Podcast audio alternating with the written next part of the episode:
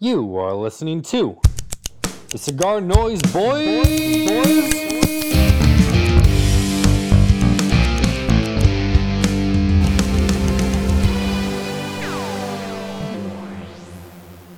Roma, Roma, Ma, Gaga, oh la la. I want your bad romance. All right, that one doesn't count.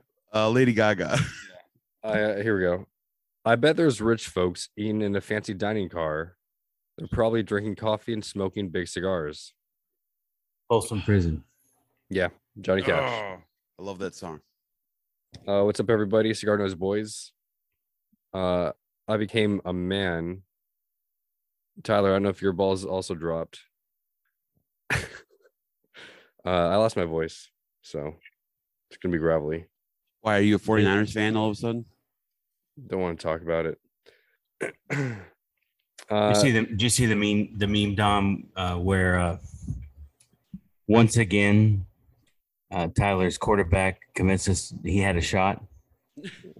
I haven't seen that one. I haven't seen too many Green Bay memes. I don't know if that's uh because I'm on the West Coast. Re- real quick, you played a Johnny Cash song. Um, my grandpa was big into Johnny Cash, and I remember I played him one of his newer albums. It had the man comes around, and then hurt. And I played it for my grandpa. He's like, "What the fuck is this shit?" He's like, "When did Johnny Cash get depressed?" I'm like, "Hey, it's just it's later in life, man." Uh, I think that's the one that Rick Rubin produced. Trent Reznor. Oh, Trent Reznor. Yeah, yeah. Were those all covers or you know the breakup of that? Because I know a lot of them were covers. Uh, I'm not sure, but I need to listen to that album again. Like you did Won't Back Down, uh Heart of Gold. Actually, I don't know if that's the same album. He did two of those. Wasn't it called Cash? Could have been that one. I'm not too uh too wise in that subject. Um we're joined this week by Skip Martin of Romacraft Tobacco. When was the last time we had you on? Tyler was in Wisconsin. He's been on one time, and I I don't know when it was, but I was in my car um, because I didn't have internet at my house. Oh, it was middle of winter too. No, I had internet, but I wanted to smoke a cigar, and it was cold as fuck, so I did it in my car at a grocery store parking lot. That had to been two years ago. I don't remember. Well, I'm on Um, again. I'm on again because uh, Tyler basically acted like a baby until I agreed to do it. Well, No. see, Tyler Tyler told me he was in a bad mood. That And was I said- Yeah, and I said, "Yo, I lost my voice." He's like, "Let's just postpone." Skip hasn't gone back to me. I don't know if we're gonna do it. No, th- this is the way Here we go. Tyler does. This is like a little child, right? You, you know, you say, you know, he talks about it all week. Can you do it? Can you do it? I said, look, I don't, I don't like to make plans. I don't know. I gotta fly, and of course I'm gonna do it. I'm just fucking with him. And then uh, I don't know if you can hear my microphone correctly. So then, um, you know, I don't. Last night when he left, I said, I don't know. I'll, I'll try to be here by seven. So it's kind of one of those. Well, well, fine. Then I just don't even want to do it. You know, like a like a fucking eight year old. Um, So, Love it when a plan comes together. No, well, the thing is, uh, we had that dude Sean who moved to Austin, kind of like right when I did, and uh, he hit me up and said, "Hey, man, I haven't smoked a cigar in six months. Next time you're at a a, a cigar shop, let me know. We can meet up." And I don't go to too many cigar shops around here. I go to Habana House and Smokers Abbey maybe once every other week or so. Shh, honeypot. Honeypot, yeah, it's a, well, it was until Tyler Ruxtall started getting shit weasel to him to Houston. Um, but uh he was the one that said, Hey, when he when Skip, when are you going on the Cigar Noise Boys podcast? First of all, Skip was I was actually it was cool to meet Sean because I didn't actually think normal people listen to the podcast. So like, you know, a successful uh gentleman, you know, li- actually listening to us, that was kind of cool. Much uh Skip's uh displeasure, I think. dismay maybe is a better word. This may yeah, I'm not the whatever, but I forgot where I was going with that. Tyler, did I tell you? I think I pissed Tyler off. Nerd Tyler, I haven't heard from Tyler in months. previously Texas Tyler. Now he's Texas Tyler too. I haven't heard from him forever. We'll have to get him on. We'll have to like wrap your grievances or something. Uh Skip, I have three questions because Tyler told me to prepare. Um, and then we have some listener questions as well. Okay, sounds good. Uh, my first question Jamastran region, which is in Honduras. Uh, geographically, it's closer to Jalapa than Jalapa is to Esteli. Uh, I want to say almost like three times closer. Is the tobacco more similar? Uh, so Jamastran to Jalapa versus Jalapa to Esteli. Um, you know, I'm not an expert on the agriculture, uh, but I can tell you, generally, valley tobacco, um, the soil is usually black soil, and it's because of the erosion from the minerals of the mountains that sur- that surround it, um, erode down into the valley. So the the valley becomes fertile from you know all these minerals and and things that come you know erode from the from the high sides of the valley down to the middle um you know dead dead animal bodies poop um sulfur magnesium phosphorus you know uh, silica things from the from the rocks. Um jalapa is is a different kind of soil. It's um it's red you know red in color. It's not a black soil. And it's um, because of the iron that's in the soil my understanding again i'm not an expert um, you'd have to talk to a tobacco grower but the iron in the soil uh, rust or corrodes and that's what creates the red uh, coloring in the soil. So it's kind of a more metal heavy soil uh, more clay loam based soil. And um, of course in these farms they will augment the soil with different different uh, things. Uh, you know phosphorus and and you know again all the all the uh, things that you you need to put into the soil for the minerals uh, for the plants to grow healthily but um so if i had to guess i would say esteli soil is more like honduras Jamastran soil um than than jalapa is to either one Cool. Tyler, did you come with any uh, good questions? That was my best one. I started with. Oh, hey, that's, hey, I'm I'm impressed, man. thanks.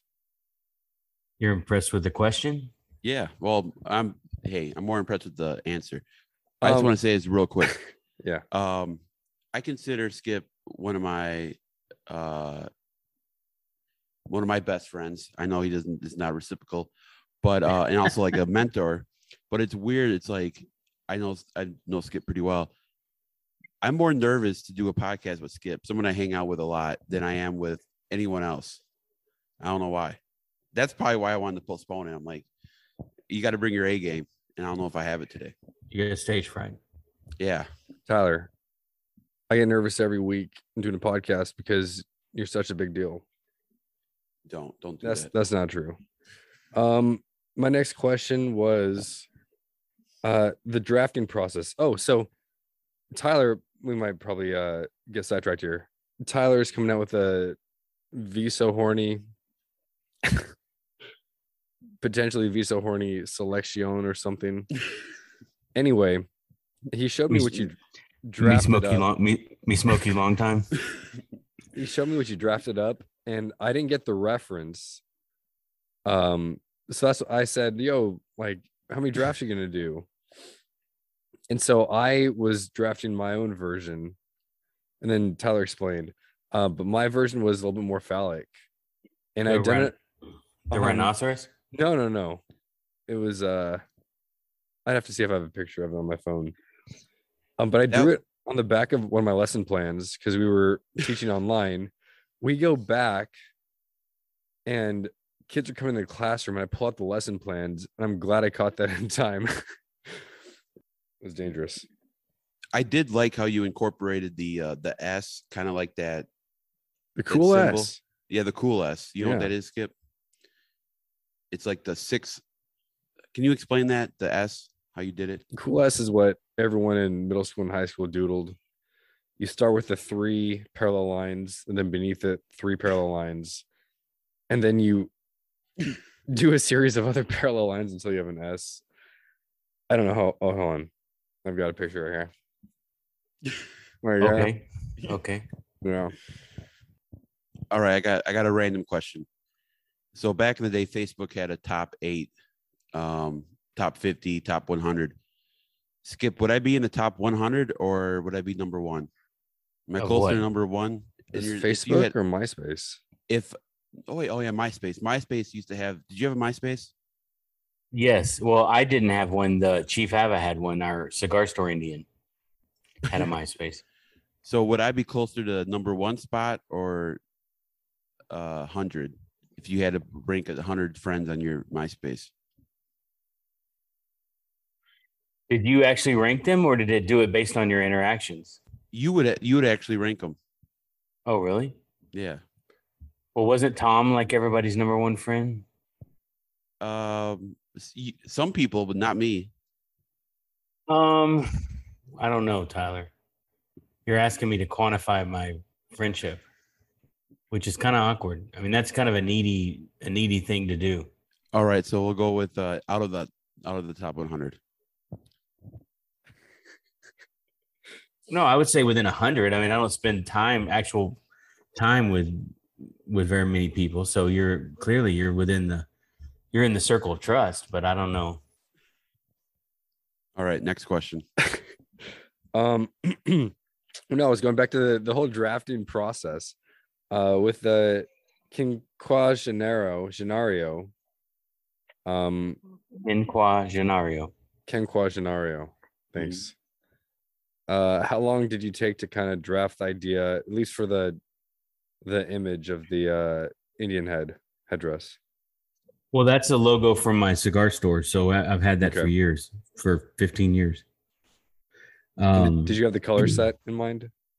Kind of, kind of. Um, yeah, yeah. So I actually wanted a different color blue, um, but uh, turns out that it's very hard to replicate in wood. So, um, yeah, I I wanted it to be blue, and then somebody like a month ago said, "Oh, that's basically the same color as uh, Mi Querida," and then now the whole fucking thing, I've just lost all interest in it. So. What I found fascinating was uh so the Mi Querida and then the the Triqui Traca went from a like a really dark blue and gold to a deep red and gold. And then you have the Tabernacle, which is black, gray, and gold. And then uh Connecticut CT. It was almost the same transition of colors from one to two.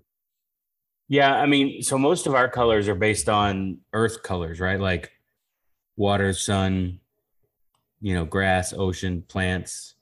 So, you know, um and then the, the shade usually comes from like for example, the Neanderthal comes from the Pantone that the uh, UT uses. The Wunderlust blue comes from North Carolina. The uh Baka red comes from the Sooners. Um you know so the brown in the intemperance comes from um comes from kind of like clay earth tones jalapa the the kind of we were talking about before reddish brown Aquitaine comes comes from um some uh kind of the the mud dirt kind of that they would draw on the walls with that color that clay color that brownish red also darker brown so um green is a tough color for uh, labels, so we haven't done that one yet. But the um, our new one, the um, Mastranda, was kind of like a yellow, golden yellow color. So this one was supposed to be kind of like deep water, like ocean water, Yeah. dark, you know. So um, I could have just gone with the Dallas Cowboy Blue, I guess, but I. Uh, America's team.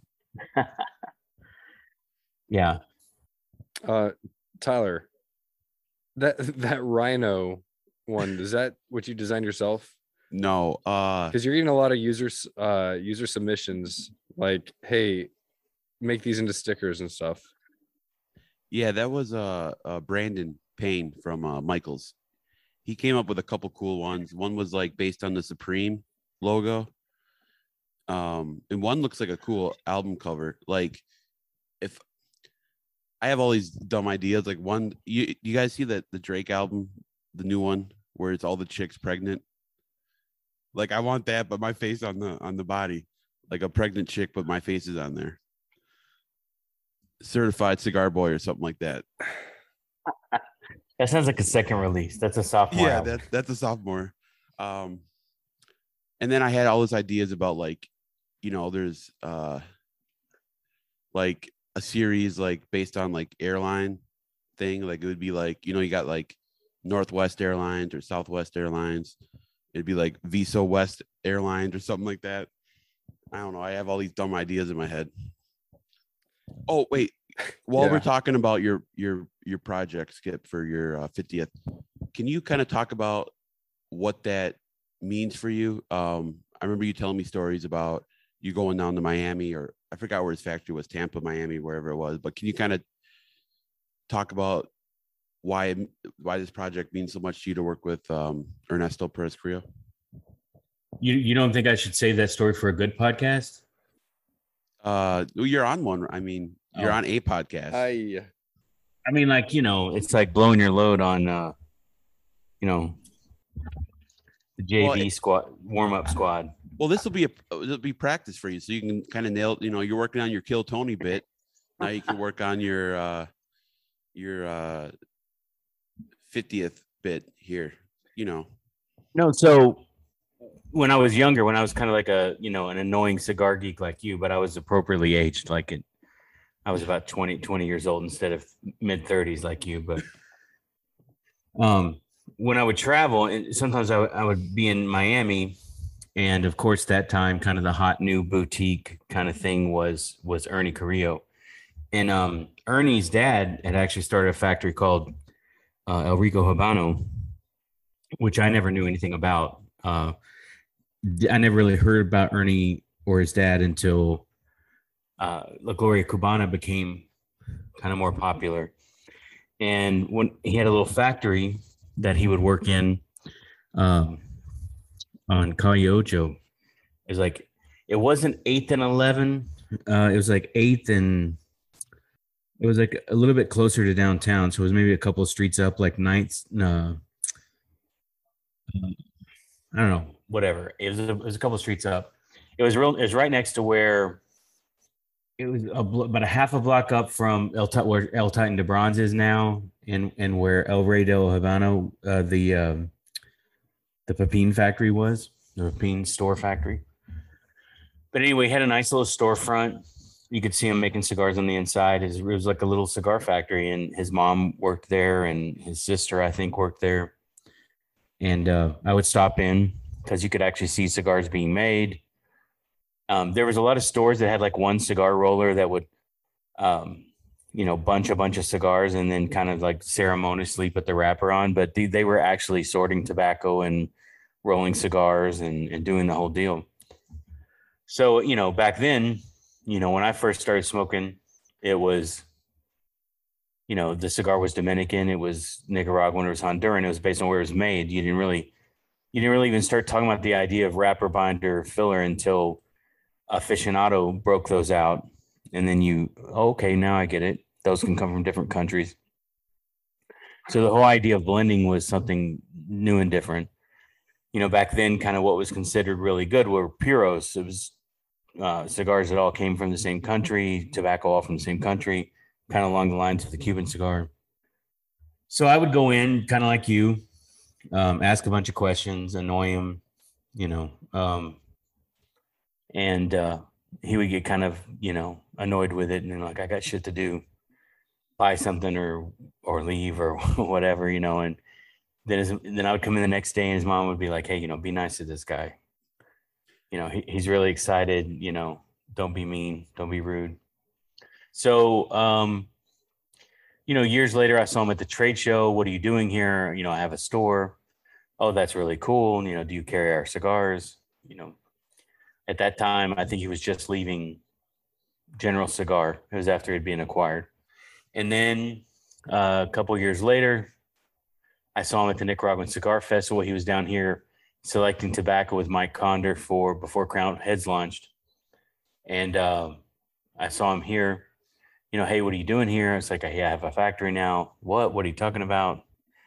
You know, and then we kind of stayed in, in touch. And then, you know, every year, whether it was at the trade show or in Houston, you know, and I'd always stop by. We try to grab something to eat or a drink or whatever, catch up, you know, what's going on.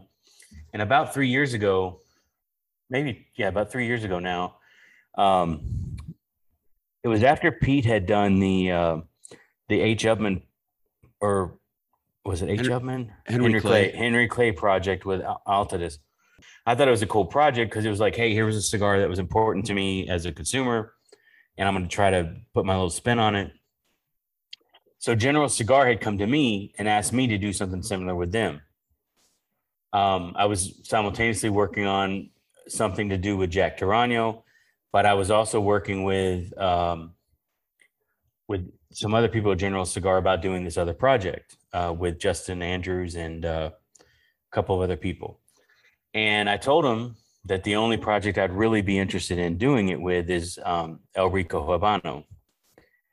And what I wanted to do was do the version uh, as close as I could with Nicaraguan tobacco, uh, which I knew it had a lot of ASP, uh, Esteli ASP.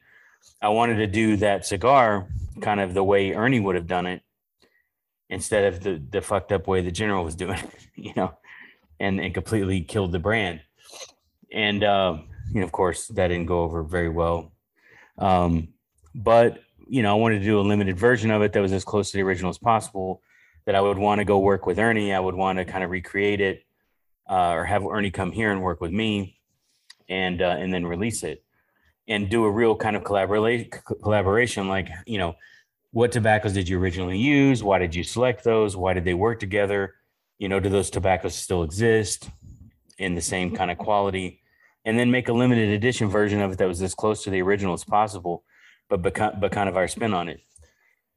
And so I so I talked to him a couple times, and then we sat down in uh, Germany at the uh, show because some of these projects take two, three, four years to develop, right? From the idea all the way to actually doing it. And when I was talking to him, you know, we got into the discussion around um, he had actually stopped. He was he at that point was still making it. Um, I believe he was still making it for General Cigar out of his factory, La- uh, Ali- Alianza. But something had changed, and he had he had shifted a lot of his kind of allocation of of Esteli, ASP Esteli over to the Inch project, and he'd kind of stopped making it because they weren't really promoting it, and it was kind of just like a, a, an internet brand, and and and so you know at that at that point I was like, well, you know, I don't want to really do it if I don't have your blessings. He goes, look, you know, if there's anybody else, you know, I, I wouldn't even be sitting here, but you know, I, I'd love to see what you could do with it, but you know, honestly, um, it would be tough to do, and I'm not really interested in you know participating. Blah blah blah. So um, I said, you know what, I'm not going to do it. Then we ended up not doing the Tarano Cameroon either. We ended up doing Baka instead.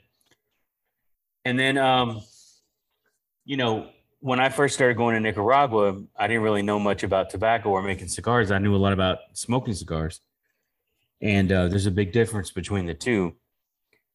And, you know, I learned a lot about tobacco in Nicaragua, especially the tobaccos we use. You know, that kind of developed, developed, developed into making cigars over years. And then also ultimately into making the Neanderthal blend, which was kind of my, you know, I say is my thesis, my master's thesis or whatever.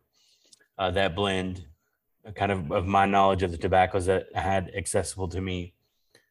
Um, then, you know, I've worked on a couple projects since then. Wunderlust, you know, I did Baka, um, I did with Esteban, and the uh, you know there weren't any other real tobaccos that I really wanted to use. Ernie is really big with Sumatra, and um, I originally said, "Hey, I, w- I would like to maybe do something if, if I could get really heavy dark Sumatra like what they have on the uh, Ashton VSG." Uh, but I really didn't like the light Ecuador Sumatra. I really wanted like heavy Sumatra, whether it was either Ecuador or kind of like a real Sumatra. and you know, turns out kind of sun grown Sumatra is kind of not a real thing, and it's really something different than what what they say it is. So, um, just the general Sumatra wasn't super appealing to me. So, um, but I what was appealing to me was going to the Dominican and spending more time with you know kind of the guys from El Artista, the guys from um, you know all the different growers, Lancaster Leaf, and uh, people like Leo Reyes, who we buy a lot of tobacco from. You know, mostly when Esteban goes to the Dominican, he would go with Raul, and uh, we've been using one of Leo's Dominican uh, tobaccos from the very beginning. But uh, La Panela, Pen, Penuela, uh, Lajero, but um, you know, I had never spent a lot of time with Leo Reyes, so um, I said, you know, I have this opportunity, my 50th birthday. We've never made a cigar with anyone else. Uh, so I wanted to go make a cigar with Ernie the same way I came and made cigars with Esteban, you know, 10 years ago and learn new tobaccos, kind of the same way when you come down, do my own little tobacco school. But now I know more about tobacco, right?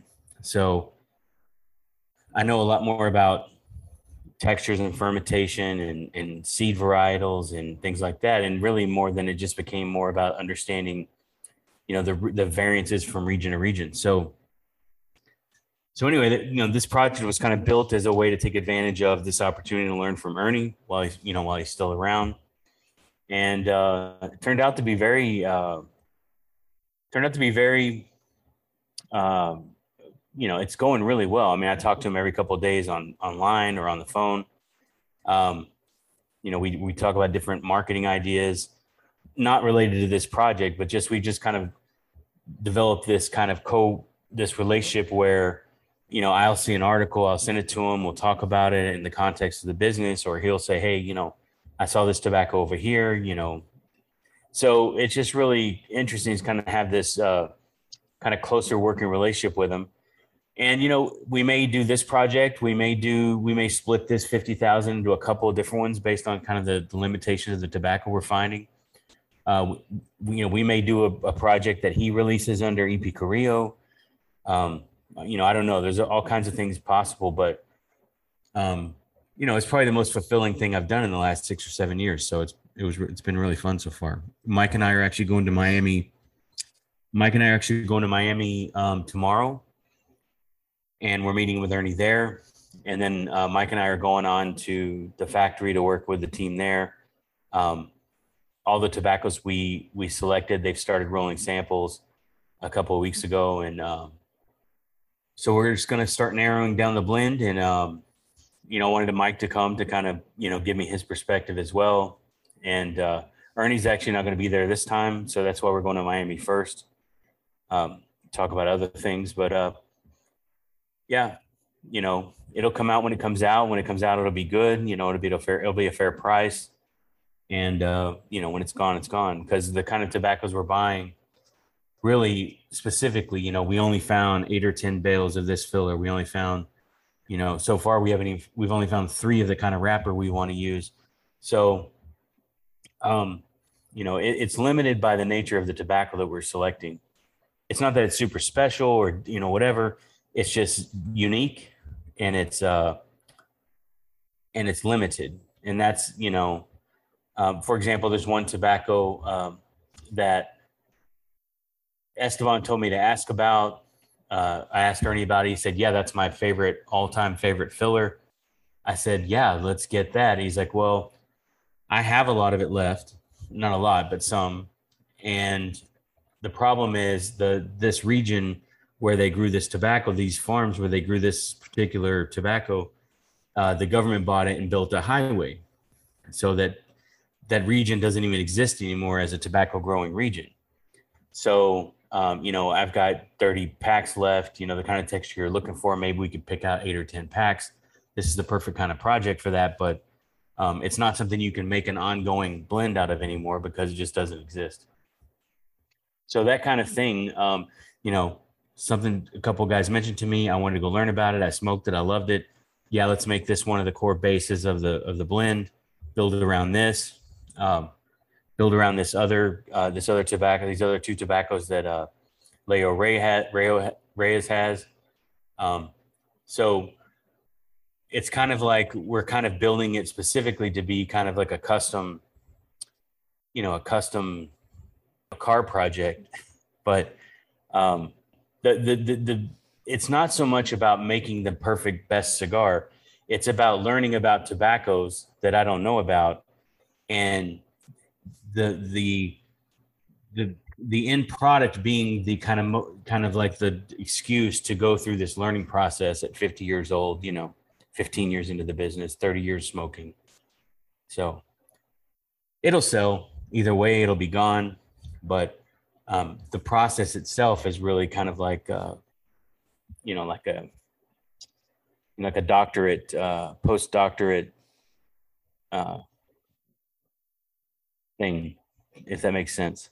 No, yeah, that's that's awesome, and it's um, I don't know, it, it's uh, I'm excited for it, but uh, like the the stuff you you brought back from when you got back here in December was is has been really good, so I'm really excited to um to try this when it comes out. Now you currently have one size plan, correct? One SKU. Yeah, for the Quinquagenario, it's going to Yes. be one. It's going to be a five by fifty. Hopefully, fifty thousand cigars, or as many as we can make.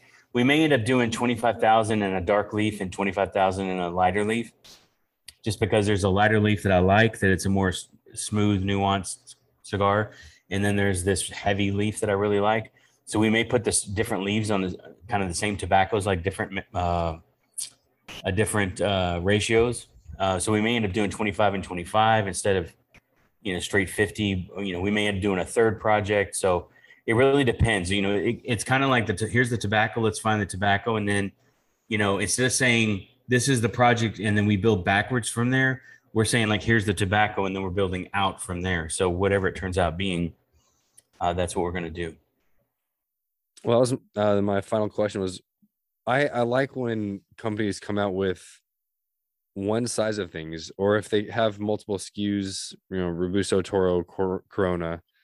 I always ask if I have the chance, what was it blended in? Is it just um, a business decision then to have one blend uh, altered into different sizes? Does that sell more?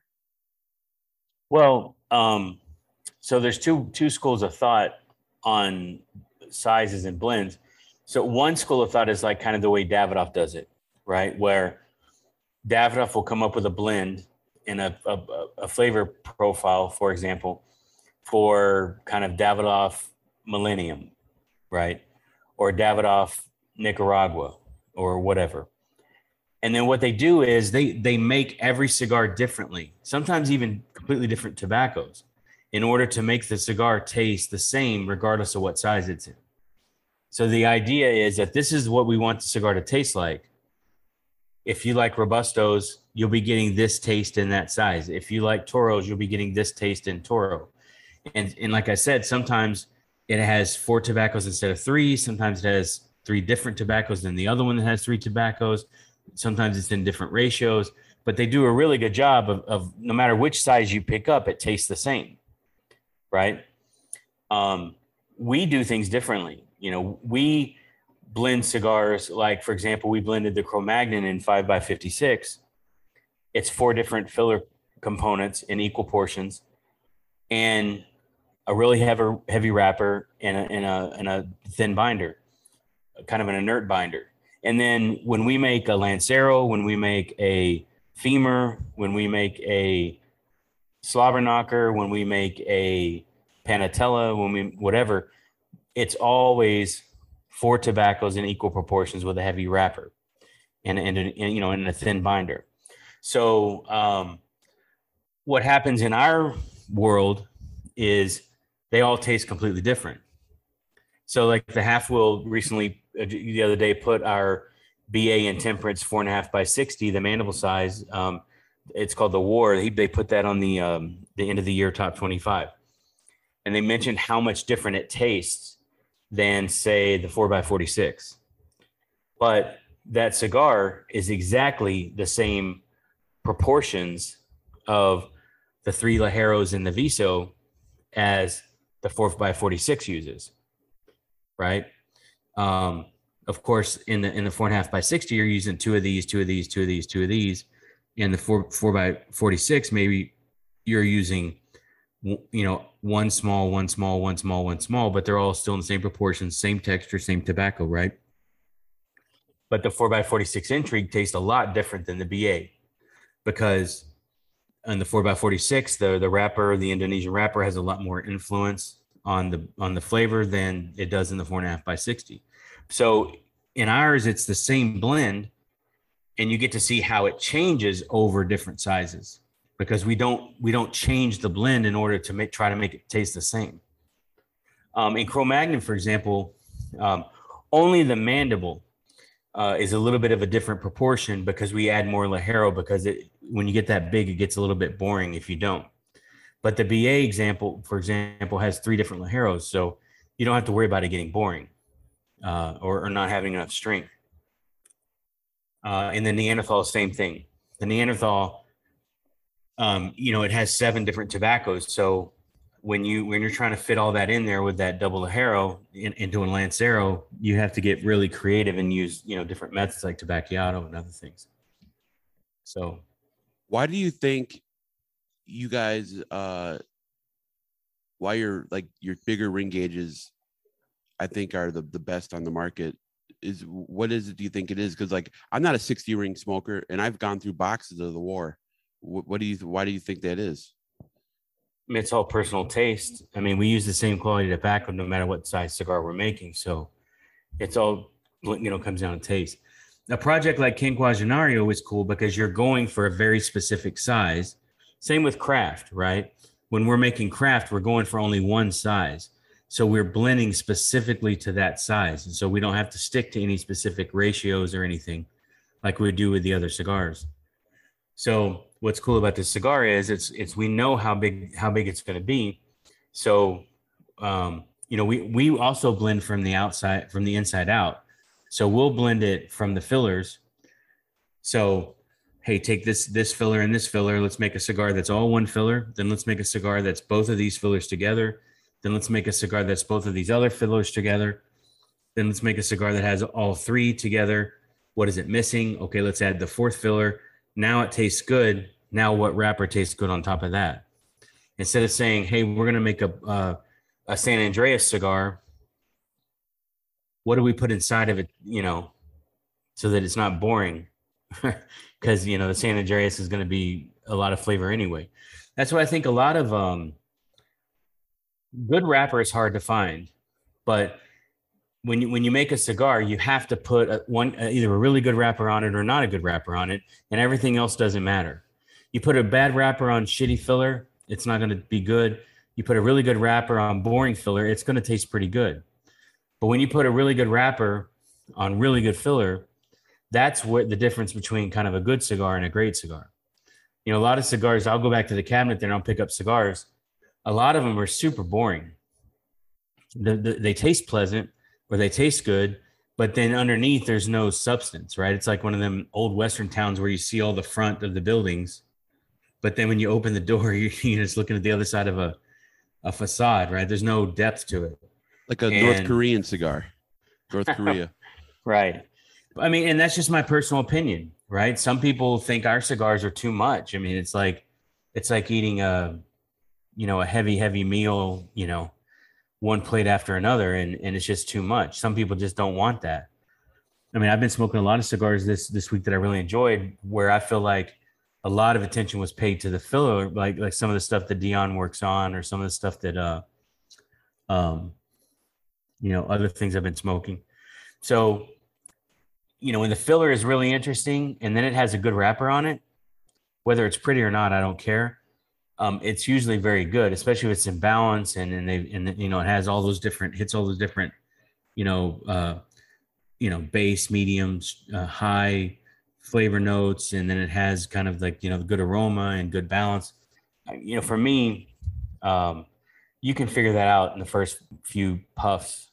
The idea that a cigar changes from one third to the other consistently from one cigar to the next, it's kind of it's kind of like a, a fantasy bullshit thing because let's say you take four leaves in even proportions, right? And, and oversimplifying, let's say one is spicy, one is sweet, one is sour, one is um, salty, right? And you take those four layers, just as an example, or you could use colors. You know, you could say one is blue, blue, yellow, red, red, green, blue. Yeah, the three basic ones. Let's say you have three layers, red, green, blue, right? Well, um, what it kind of tastes like together is it tastes like green and orange, right? Or it tastes like um, purple and you know you get what I'm saying, right? So, but the thing is, is when you do the break and you decide what to put back in and where you put it in at the front of the cigar, the middle of the cigar, the back of the cigar, some of that is defined by you know where where you need to fill, and some of it's defined by where how you want the cigar to transition. But most factories don't pay really close attention to how they put the break back in. They just break and put it back where it needs to go because they're focused on the construction aspect, not necessarily on the flavor. So you may pick up one where the where the buncher needed to put the strong tobacco, you know, they had strong tobacco in their hand and they had to fill it at the front. Sometimes they had about a bunch of like boring tobacco in their hand and they needed to fill the the under you know the top. So what'll happen is it, in the first example it'll start off really powerful and then it'll get boring right? And then the other one will will kind of be consistent all the way through and then it'll get boring. So it has nothing to do with some intention of the, the blender. It just happens to be kind of your subjective perception of that particular instance because no cigar is exactly the same from one to the other. No matter how hard you try and most factories don't try to do this but no matter how hard you try to um, break, you know, in, you know, move the break consistently, with the bunch being part of the blend. So, um, but in a lot of factories, um, they already got the money in the wrapper, and that's what you see. And then they have all of this filler they have to consume, right? So it's kind of like you know when you eat a piece of cake, it's like it looks pretty from the outside, the icing's nice, got all this artistic stuff, but then when you cut into it, it's like a bland sheet cake, you know, stacked on top of each other. And then sometimes when you cut into the cake, it's like they've put more, as much focus on the quality and the and the textures and everything on the inside of the cake as they did on the outside of the cake, right?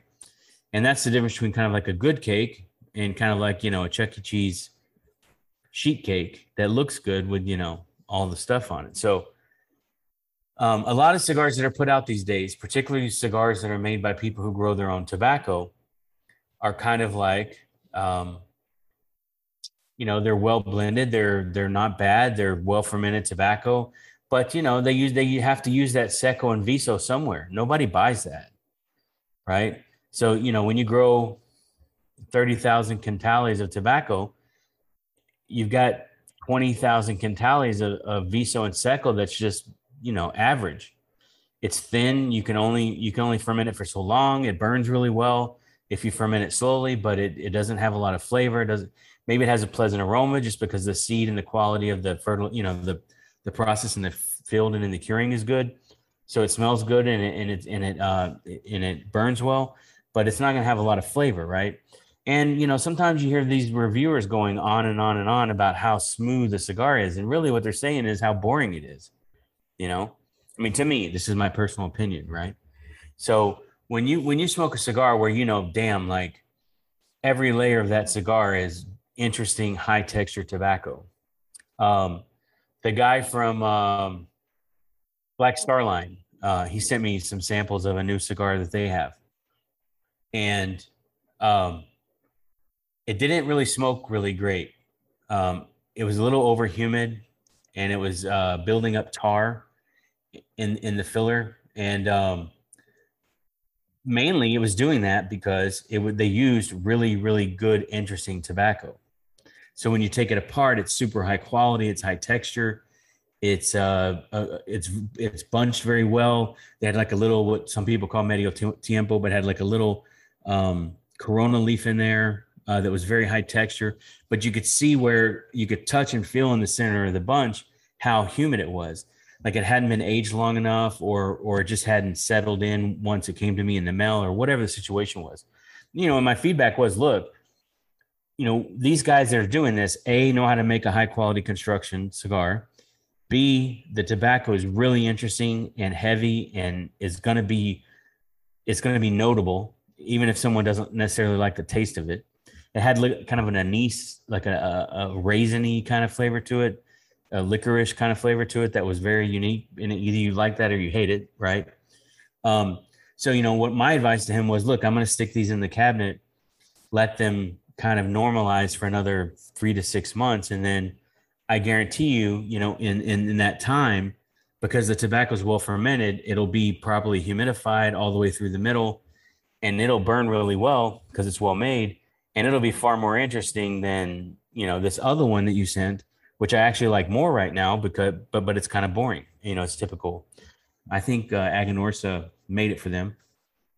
And so, um, you know, that was my feedback to him. And, you know, it's a lot easier to go, you know, path B, but path A is where you really stand out. And path A is where we try to make cigars.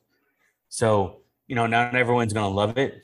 It's like making a really uh, heavy adjunct stout uh, that it has very strong, you know, no question they're trying to do something there it's not just dump a bunch of flavors in it, but it's very, very pronounced and strong and it, and it has its own identity. And, and, and that could either make you really, really love it or, or not like it at all. But then, you know, there's a lot of, there's a lot of, you know, simple, light IPAs and Pilsners. They're a dime a dozen that they're not really distinctive from one to the other. If it's cold enough, the beer, and it's hot enough outside, you know, they're always going to be enjoyable. But it's not something to me that's going to be you know something that i really find super interesting. So you know different strokes you know different strokes for different folks.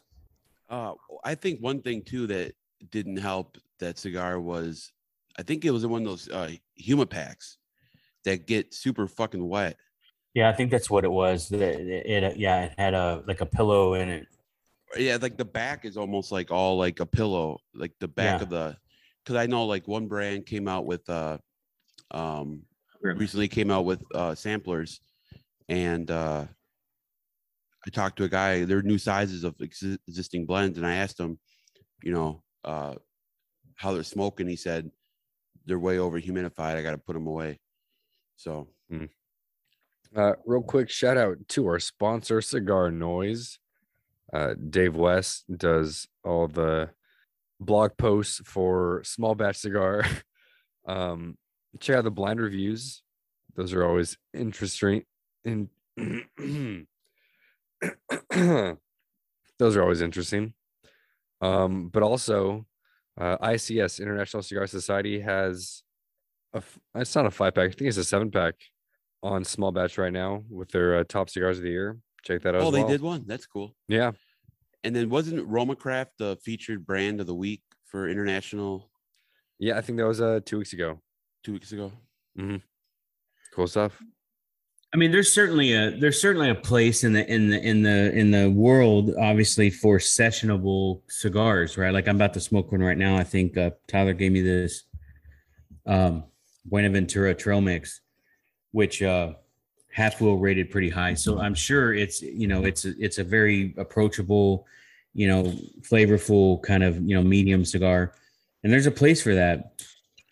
Um, but the problem is when those cigars are 12 15 16 dollars it's like what, what am i paying for right i mean i know that cigar costs depending on who, who grew the tobacco and who's making the cigar it costs somewhere between you know 80 cents and a dollar 30 dollar 40 to make and you're selling it to me for 18 dollars or sixteen dollars, it's like go find some other sucker. Skip's kind of like the uh, ma- magician who goes on the show and tells you how the trick was made. Or all the other magicians like, shut the fuck up, man. You're ruining the the saw the girl in half. We're not really sawing her in half.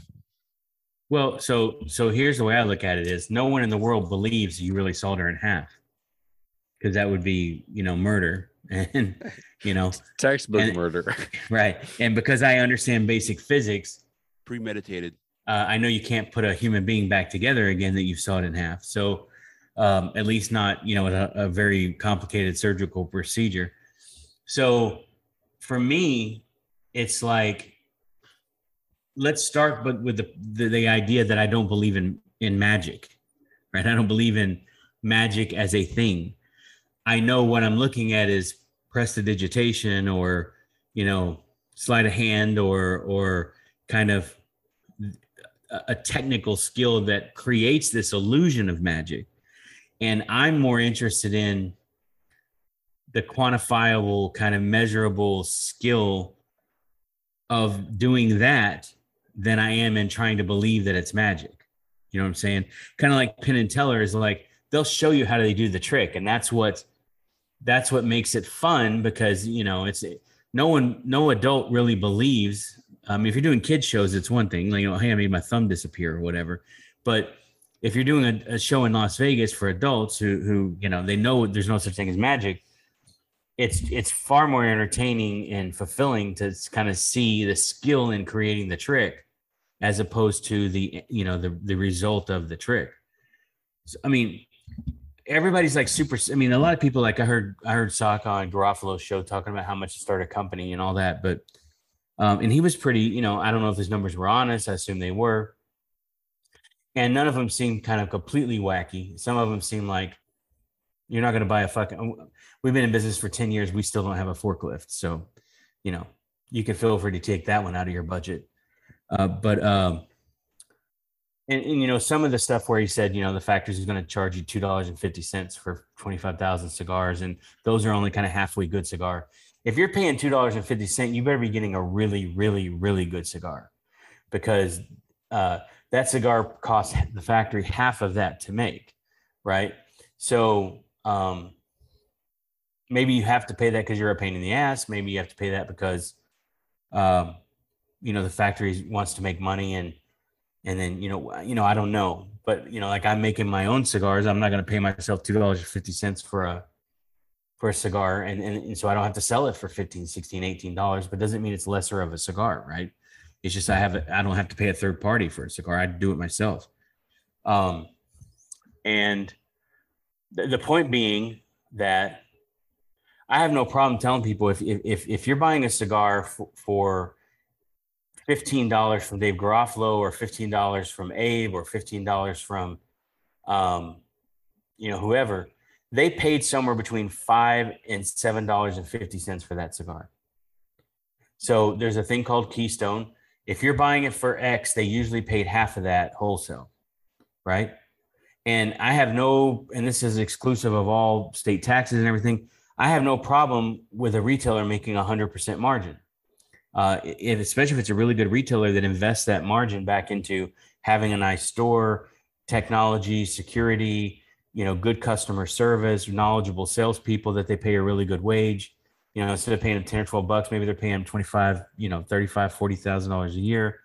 Um, I have no problem with the 100% margin idea. I think what what you know when stores are run really shittily and i know that i know they're making 100% margin i'm like you, you probably ought to just shut the door because you're you know you're not doing really good. But then when stores do really really well i think man you know they're investing that that that margin pretty well. Um so so you know if, if you, for example if i'm selling a cigar to a retailer at 10 they probably paid us 5 for it. Um sometimes they'll sell it for 10 but they really paid the the wholesaler you know four for it. So they're making even a little bit more than 100% sometimes you know they, they paid six and they're selling it for 10 because they need to be more competitive in that market with that product. Like say an oliva or something because um, that product's being discounted you know somewhere else and they're competing against that. I don't know.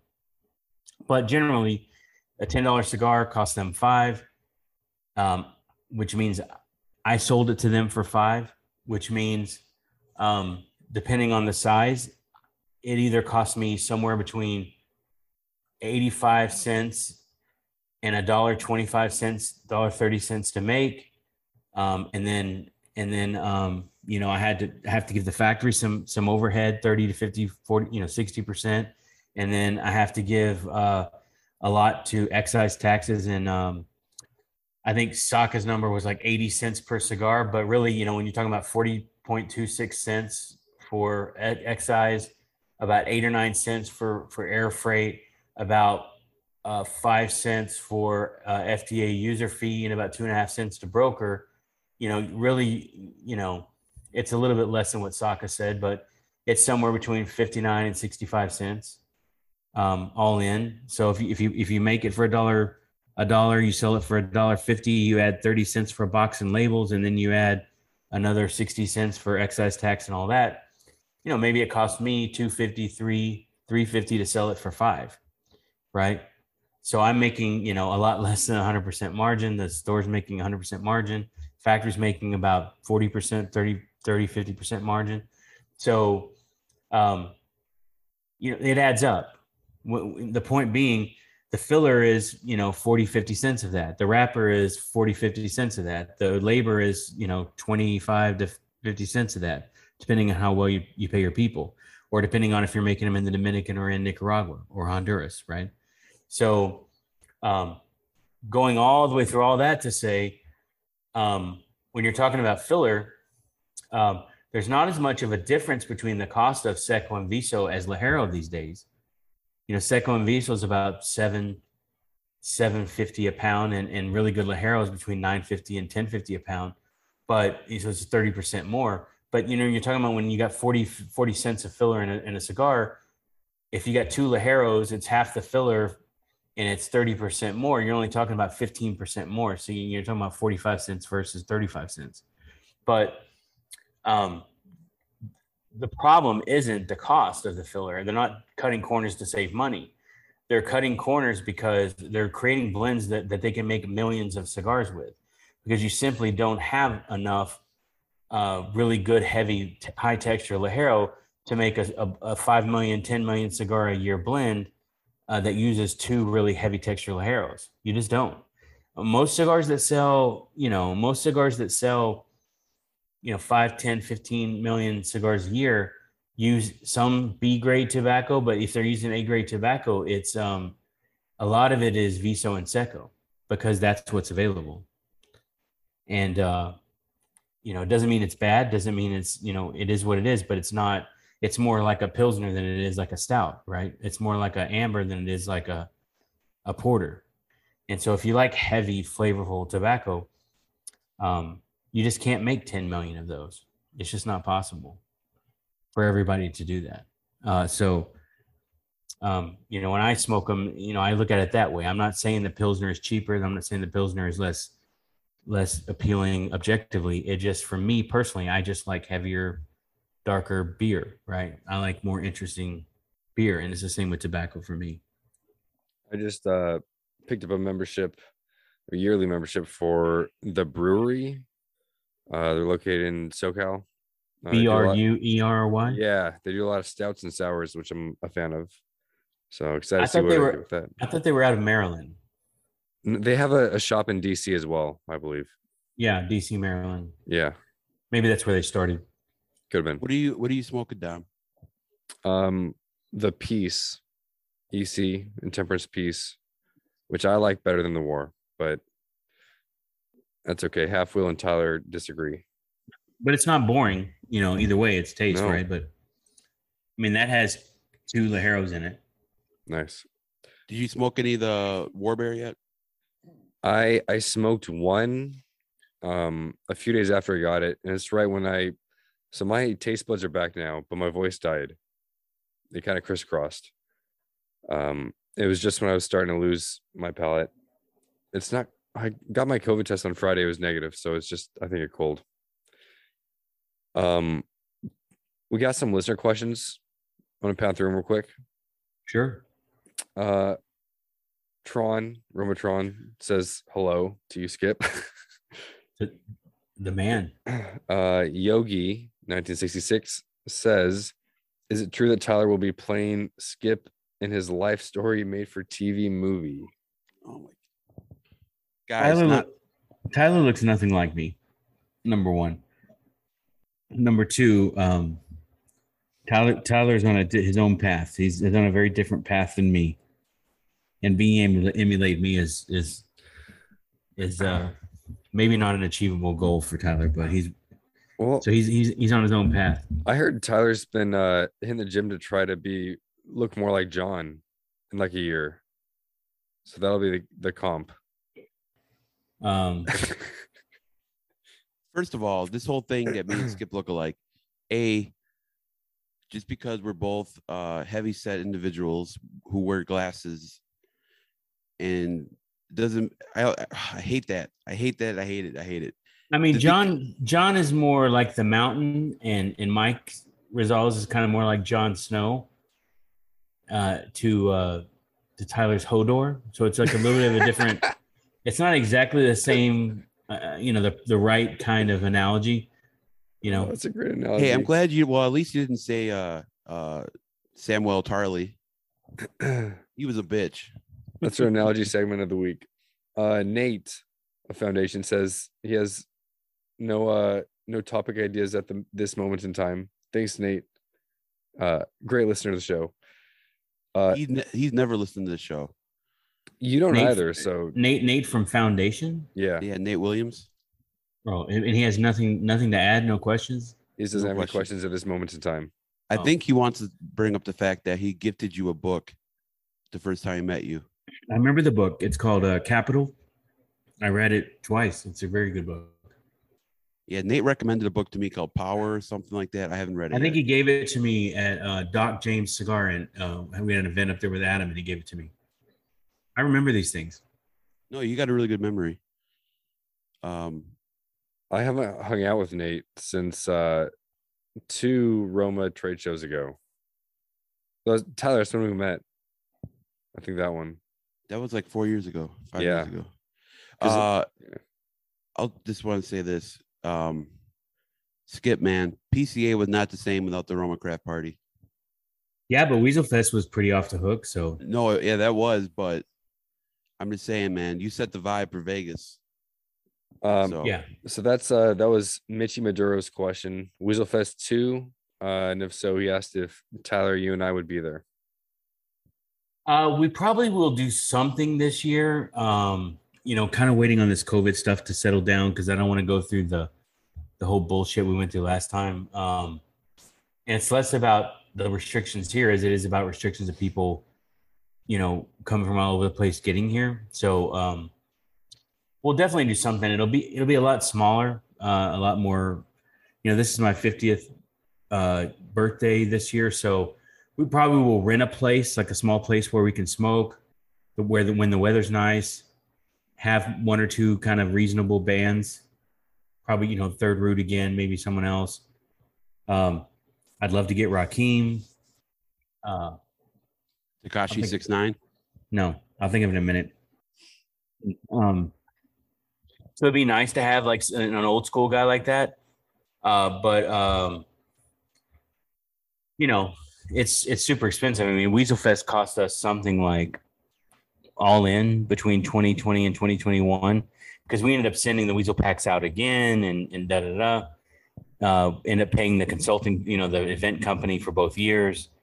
So and and the kind of report the re-ticketing was a huge pain in the ass on the portal you know to get 185 200 people here so um i mean it, it cost us about $400000 so it was you know i think we raised in ticket sales something like $60000 and the event cost us 400000 right so it's kind of like woodstock uh you know we had the money to blow but um and it was our 10 year anniversary so you know we had a good time with it but you know, we probably won't do it like that same way every year. Um, Sad boy Tyler said, "Will Skip actually join us?" Tyler, I don't even know if that was for me to see or why you would comment on our own Instagram post. Um, join, join you where? on, on the on pod- podcast. I Uh, was just preparing. Uh, yeah. Oh, these are pre-submitted. They're not actually listening to the podcast. no, no, these are pre-submitted. yeah, Oh, okay. Richie. Cigar. V cut everything. Uh, asked anyone or anything that you've been impressed with in the cigar industry lately. So you mentioned Dion earlier. What you've been trying out some of his buns, and I know you posted on Instagram and uh, Facebook the Le Grand Class Rex. That's currently my uh my pick at the shop for my favorite cigar. Yeah, man. I've been. We had a pack of those, and when they first came in, they were okay, you know. But um, you know, I came back this trip. I don't know how long it's been since I since we bought them, but man, they're smoking really good. Kind of like the end of the night, you know, easy going, you know, working. It's my shift ender. Yeah. I think you bought it during Weasel Fest when we were at Smokers Abbey. Mm, Maybe. Yeah.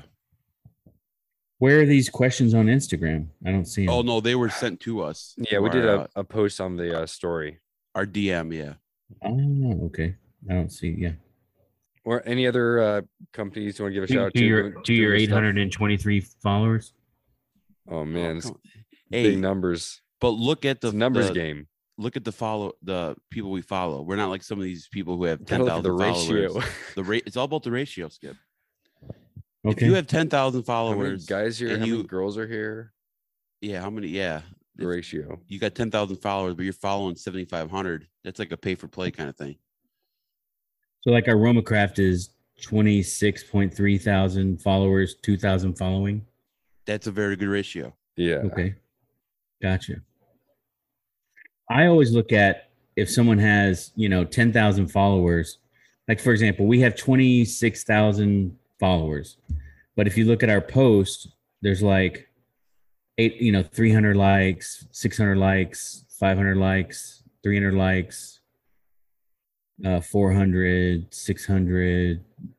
So really, you know, regardless of what you call it, there's, you know, five, 500 to a thousand people that actually look at it on a regular basis, right? Yeah. no matter Yep. no matter how many followers you have. Like if you look at, you know, like someone like Joe Rogan, just as Friend an of- example. Friend of the podcast. Friend of the show. Yeah. what Tyler fanboyed out on that deal too. Okay, that's a, time that's out. a that's a funny story. It was, So uh, like Joe Joe Rogan has uh uh 14.1 million followers. But like what's the his po- so Tyler, what is uh so let's call it 35,000, you know. Let's call it uh he gets 150,000 likes with with 15 million followers or 14 million followers. So, you know, he gets about 10%. Tyler had his Tyler had his calculator out and then he just put it down. Well, it's like it's like 140,000 is 10%, 10 is 1% of 14 million, right? Yeah. So so 1% of 25,000 is 250. Right? So in terms of engagement, you know, we're getting like double the engagement that Joe Rogan gets. Now that's just likes. I mean, maybe he he gets a lot of exposure and shares and whatever, but you know, I you know, for me uh some people, you know, all these people that get paid to to help with with social media bullshit whatever like you know, I, I want exactly the number of people who are really interested in our stuff. I'd rather have, you know, 9,000 people who are really interested in what we're doing or 4,000 people that are really interested in what we're doing than to have, you know, 200,000 followers that, that don't even actually really f- uh, look at the content, you know, so, or, or aren't interested. Well, I think one thing that you do really well is is the engagement part. Um, uh, like I see you answering messages all the time, uh, liking every comment, responding, you know, stuff like that. Um, not a lot of people are very interactive, you know, so I think that's something that you do running the Roma Craft Instagram and then your own Instagram. The, well, and the, the reason, well, yeah, because the reason why that is is that's that's why I do it, right? Like we have a website and it has like a landing page. It has a place where you find retailers, and it has um something else, another page. But we did that seven years ago and haven't touched it since. I mean, we I was gonna update say, the what? How do you uh, find the website? romacrafttobac.com. Okay, yeah. Yeah. And and it's really there. So so if someone says, hey, you know, who in my area sells sells your cigars, it's basically just for us to have like a like a billboard, like a presence. Right. I haven't changed it in years. I haven't, it tells our basic story, it tells us who we are. Um, but social media for me is really just the way we really interact with our customers. And, you know, like I have a lot of friends on social media that aren't even cigar smokers, you know, like this guy that came in the other day, he's like, "Oh, I love Roma cigars. I haven't smoked a cigar in six months." It's like, you know, I'm not getting rich on that guy buying one Roma every, you know, six months, right? But but I like you know hanging out and talking to them because you know you know that's kind of why we do this business. So, um, and then there's people who smoke our cigars that really can't stand me or my politics or whatever, and and I don't ever engage with those people, and I'm grateful for those people too. So, I mean, I honestly, you know, I honestly, I I say this all the time. I do this because I like to do this, and it's big enough for us to to make a good living for ourselves and for our families I'm not getting rich doing it. I had money before, I'll have money after. I've learned a lot. You know, uh, it's not a bad place to work. It's not a bad bad thing to do. I don't have to travel a lot. I don't have to spend time with people I don't like. I don't have to, you know, spend a lot of time talking to retailers trying to convince them to buy our cigars. So for me, uh, I, I'm not out there trying to to market or you know be cigar famous, or whatever that is. I just uh, I just want to do what I like to do. And so, um, you know, I wouldn't be doing the social media stuff I do if I didn't really like enjoy it. I like seeing people, you know, get jobs or, um, you know, have new babies or, um, you know, meet girlfriends or, you know, get married. And, you know, I mean, I've got guys, I could think of 20 of them off the top of my head where I used to play Xbox with them. Then they became my friends. Then they maybe kind of smoke a cigar every every every now and then. They followed us through the last ten years. You know, we followed them. You know, ten years ago they were getting out of jail. You know, had a bullshit fucking job at, uh, you know, Best Buy. You know, yep. and now now they're like an executive tech guy with a beautiful wife, and you know, thinking about kids. And you know, I love that. I mean, those are kind of. I mean, I've maybe I've only met this these people maybe i've never met them this one guy i'm thinking of or, or a friend of mine in la um, you know maybe i never even met him but i've known him for 10 years. You know what i'm saying? And i engage with those people because they're friends of mine. I don't engage with them because i'm trying to sell them something. It's, it's genuine and it's yeah it's definitely genuine. Um and i wanted to say you were talking about like you don't have to go visit retailers and stuff but i think I mean, moving down to Esteli to start this, I mean, that definitely some people would, would you know, definitely never do that. So that's kind of a as big a sacrifice as it is traveling all the time, uplifting and and and moving down there, you know, and I know what's I've been down there quite a bit and it's it's a different totally different lifestyle, you know. Yeah, and I don't even, you know, after 10 years in or eight years in Esteli, I don't I don't really even live in Esteli anymore. I live in San Juan now. And, you know, nothing's really changed from you know, I still talk to the factory every day. I go up there every month. I stay on top of my aspect of it. Esteban does his part of it. Wilmer really does the majority of it. Wilmer, Ada, Anna, uh, Doris, they they really do the majority of it, the majority of the work. It's not Esteban, it's not me you know, Esteban keeps it between the lines in terms of quality of tobacco. And, you know, when we have an opening, rarely he knows the people to put in those positions. And then me, I keep it between the lines in terms of uh, planning and, and, and finances and stuff like that. And, um, you know, um, I don't have to be there every day like I used to. And definitely my quality of life's changed, right? It's a lot, it's a lot nicer in San Juan than, than Esteli, right? Yeah, um, I can't wait. I can't wait to go down there and check it out. And I also wanted to say, you were talking about how, like, you meet these people, and maybe they're not even cigar smokers. Maybe they smoke one cigar a week, whatever. It's kind of like how I did it when I worked retail. You take that guy who smokes one cigar, and you build him into, you know, how how me and you are, how we smoke at least five a day every single fucking day. It's like same with me. Like even at the airport, I'm not even working retail right now, and I got like there's like 15 dudes now who smoke cigars consistently, you know. And it's Dom, like, did you see Dom? Did you see how he put himself on my level there? it's, it's nice. It's he sleeps. He sleeps a lot to be able to try to smoke as many cigars as I do. But let me let me tell you something you may not know about Tyler. Uh, you know, speaking to his influencer, uh, you know, so you know, Tyler's the kind of guy when you have him around, you kind of everybody busts balls, right? Like he's kind of like the guy you bust balls on a little bit, you know, because he kind of I don't know, I think he feeds off of it, but you know, he he sets himself up for it. But uh Sean and John told me that uh, a couple weeks ago. He came in with like four or five guys from his from his job, and he's like the fucking BMOC on the ramp. I mean, he is he is the, he, they fucking idolize him. It's like, oh Tyler, man, you got tenure, you got seniority, you fucking smoke cigars, you're single, you fucking get to hang out with all these cool people. It's like, you know, you're the man. Like they hung on every word. You know, he he was the one busting balls on other people. It was a weird thing to watch. And John and Sean are looking at each other like, what's going on? Like these people really think Tyler's like the coolest fucking dude on the planet. It's like right? uh, another brick in the wall where the teachers like beat on the kids. They go home with their wives, and the wives are beating them up.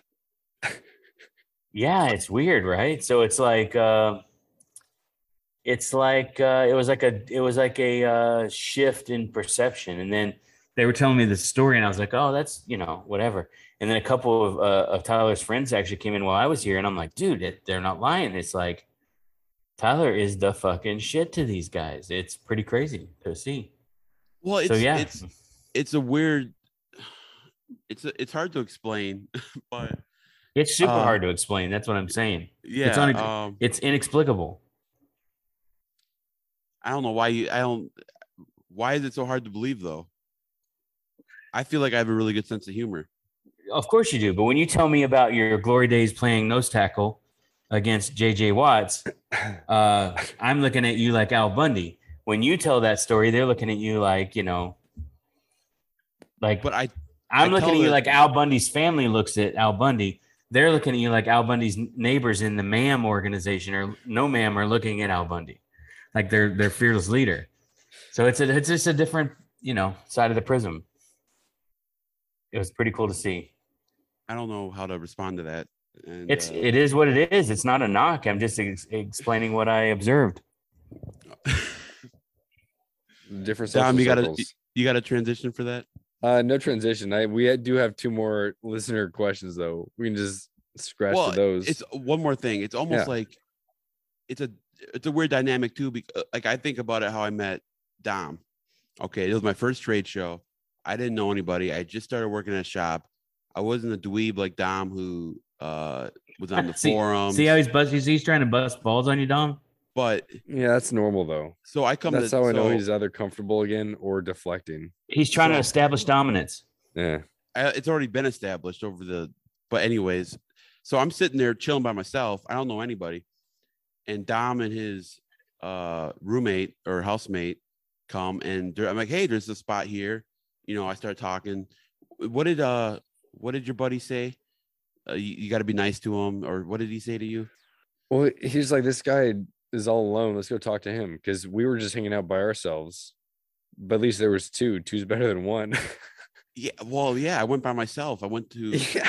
the trade show by So- myself a part-time so- employee So you, in his eyes, you met because he felt sorry for you, and then in your eyes, Yeah. you felt sorry for him. I felt sorry for him because, well, I, the one thing I made the mistake of saying, "Hey, man, I think I follow you on Instagram." I made that mistake, so already Dom's riding high, you know. And first of all, I look at Dom. I was he- no, I was the opposite. You're like, this is one of my. Well, you looked at like you. no, you said me- I think you said you had seen my Instagram. All right, so Dom, maybe that Dom. was like, oh yeah, What What are the other two questions? yeah. um, Stuart Cigar asked, uh, "Why isn't uh, why aren't you making the humility this year?" I mean, really, what it boils down to is capacity, production capacity, right? So we can only make we can only make twenty three thousand cigars a week. You know, it works out to be about one point two million cigars a year. I put in a production plan. Um, I mean, there's a lot of weird logistical things that are hard to explain, but like, let's say, for example, um, we have a five by fifty short perfecto in every line. We have the the faith, the envy. We have the um, mode five. mode five in, in Cro-Magnon, right? And, and mode five in um, Aquitaine. So it's you can't make all four of those in the same week, right? Because there's not enough molds for for for six different pairs to be working on those or five different pairs, right? So there's things like that. There's things like tobacco. Like I know I'm not getting San Andrés again until until like November or, whatever. I know I'm not getting any broadleaf this year, so I can plan out. Fortunately, we have about two and a half years worth of broadleaf, so I can plan out week over week over week exactly how much broadleaf we're going to have. Um, we're we're a little bit low on Indonesian binder, right? So I'm going to obviously choose to make intemperance instead of Wunderlust or or, or Baka. Um, so so there's things like that where where you have the plan you have for the year, and then you kind of split it out over the quarters based on how much you have in inventory versus how much the demand is going to be, and then um, um, every now and then when there is a uh, when there is a uh, lull, like two years ago or three years ago when we had no broadleaf and we were only able to make about half as much as we normally did, we had we had to make up two hundred and fifty thousand cigars worth of production, or two hundred thousand cigars with the production. So we made a lot of LEs, right? We made all the blockheads, the Venus, the Slobberknocker, the the Panatellas, the whatever. So I plan to make a little bit every year. Um, if our production is tight and we have all the things we need to make something that's back ordered, you know, um, or, you know, when I say back ordered, a good example, like right now, we have about um, 385 u- units of 50 count units of Neanderthal in aging in the aging room. But here in Austin, we're, we're short about 140 25 count bundles and about 30 boxes. So every week we make Neanderthal, and every shipment Neanderthal comes in, and it fills the oldest orders. But if you look at it from the demand we have, the amount of orders we have, minus what we have in Esteli, maybe we're a little bit behind, or what we have in Austin, we're a little bit behind, but we have more than enough already made. So in the next, you know, 12 weeks or 16 weeks, I have Neanderthal coming in every week. And if we didn't take another Neanderthal order, I would have all these orders fulfilled in the next four or five weeks but the orders keep coming in. So every week we make Neanderthals. Uh, we still have more made than we have on order, but the timing, because they take four to four or five months to get from production to the store, there's always some kind of on quote unquote back order. But if I see in the production that the amount we have on order is greater than what we have in Austin, what we have in Esteli, we have a real back order situation. We have we have more demand than we even have produced. So what I'll do is I'll shift that excess production to making more of those things so that we always have more made than we have on order. The and when that happens, the first thing you take away because nothing is overstocked, right? It's not like I have a production plan for Cro-Magnon craniums and I'm just not moving them, right? So that just doesn't exist. So um, usually what gets cut to make room to make more of something else are those little LEs that here and there. And if you have in the plan to make, you know, 212 count boxes of, uh, of, uh, of humilities, you're talking about five days of work for one pair, uh, or three days, four days of work for one pair. No, five days. Um, you know, that week you you take humility off the board and you say, hey, make more uh, Neanderthals bec- or make more of you know whatever is on back order because um, I don't want those people waiting more than three or four months for you know a cigar. So the short answer is we we only make those limiteds pretty much when uh, when we have excess capacity, which is almost never, and they just drop in whenever they drop in. I have like a slate of what I want to make and how many I want to make, and and we drop them in when we can. And there's other LEs like craft or you know that kind of thing where we have it just we just have it hard coded into the production plan, and uh, you know it consumes it, consumes the the capacity that it consumes. But things like humility, panatellas, lanceros, you know, Salomones, those kinds of things we, we really only drop those in. So like, let's say this week we're working on Cro-Magnon over here and Aquitaine over here, and we have a lot of great tobacco already deveined. We ended up with some larger leaves. Uh, we have a little excess capacity.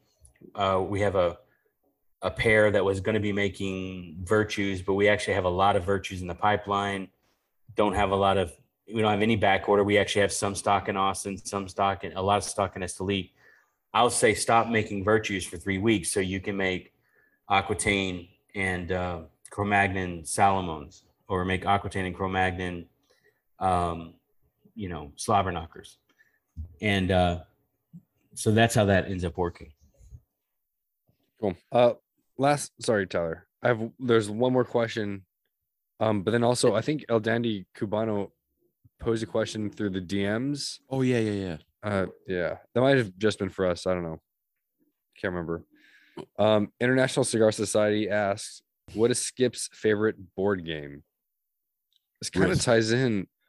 Um, while you're uh, thinking about that, Skip, at the lounge uh, where I work, backgammon has become huge. That is the game now that everyone plays. Yeah, I was gonna say backgammon. I don't um I don't actually play on a board anymore, but I play Okay. on a I play on an app. Hmm. So I, I would say backgammon. Um, I mean, if I if I'm in a room full of people playing a board game, I would say maybe Trivial Pursuit or something like that, where you're kind of playing teams and um, you know answering questions like that. But um, I used to play Risk a lot when I was a kid. Uh, Okay. games like that, but Settlers of Catan. We I would to say have ba- I a would say backgammon. All right. we need a game night at, at Roma HQ. No, we, we actually don't. Well, it sounds like you're into board games, and I, I would crush you in backgammon. no, you'd crush me in most games because I'm very indecisive. So I'm like, like well, playing backgammon, Yahtzee. Backgammon is a math game. It's a dice probability and space movement. Uh, it's it's all math basically. What It's about, uh, probabilities. Uh, acey-deucey. I have no idea what that is. I don't spin the What? bottle. Not interested. No, it's it's based on fucking backgammon. No, I have no idea what acey-deucey is. It, maybe it's a Wisconsin thing. Hmm. Um, all right, you want to ask uh, El Dandy's questions? What do you have it pulled up? Because I know Yeah. it's separate from these. All right, yeah, I got. So this, this they're for they're for me and Don, but uh, they'll be for all three of us. First question is: If you drop soap on the floor, is the soap dirty or is the floor clean? Soap's dirty. No, You gotta scrub the floor. you Yeah, just r- rinse it off, right? Are you talking about like in the shower or like when you're washing your hands or whatever? I'm guessing the shower. Yeah, the if you drop it on the floor, the the shower is just gonna rinse it down the drain, right? You just move your foot over it. Yeah, Yeah. You pick up the Maybe. soap, you move your foot over the slimy spot, and then it washes down the drain. What's I mean, like who scrubs the bottom of their feet? That's how you scrub them. You get that soap down the drain. you got the hot spots. Um, No, actually, actually, you shouldn't be using just the bar of soap on your body anyway. You need to get one of those like little Loofah. loofah rags or whatever. Put the soap inside of it. Rub the soap into the rag. Inside of it?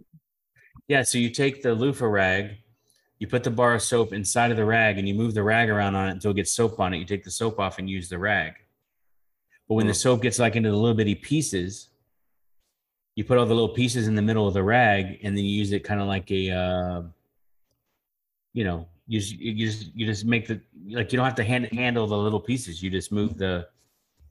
It's kind of like a, a what, what do you call it? like a sachet of soap, all right, right? Um, right? Yeah, that sounds right.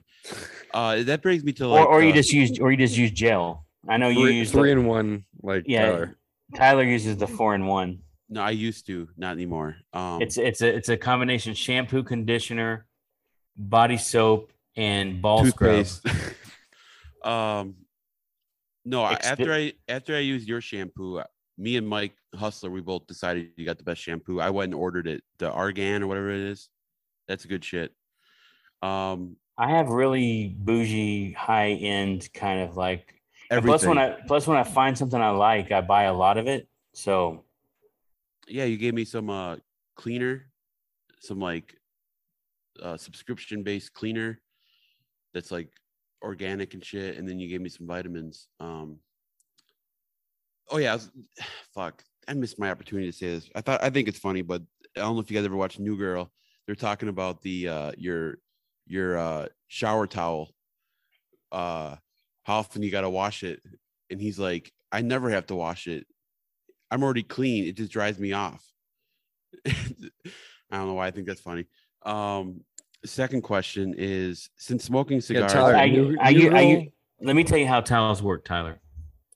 So you have you have the the towel that's on the counter, Mhm. the the large size bath towel that's on the counter. Then you have the, the towel you used yesterday that's hanging that's drying, Mhm. right? So what you do is before you get in the shower, you take yesterday's towel that was hanging, you fold it in half and use that as a floor mat. Mm. So you get out onto yesterday's towel and then use the new towel. And then the new towel goes up to dry to become tomorrow's floor mat. And so you really need kind of like three, four towels at once. Of course, I have a lady that does laundry every day, right? Uh, so, so, you know, but even when I'm at the house, I, every day I, I end up because what happens every every three days you need to wash a, a towel. So you wash that towel with your whites or you wash it with your darks.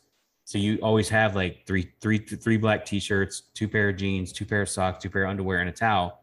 Perfect size laundry. Wash and dry. You got your you got your your go-to for the rotation for tomorrow's counter towel. It's a life hack, guys. There's a there's a process to it.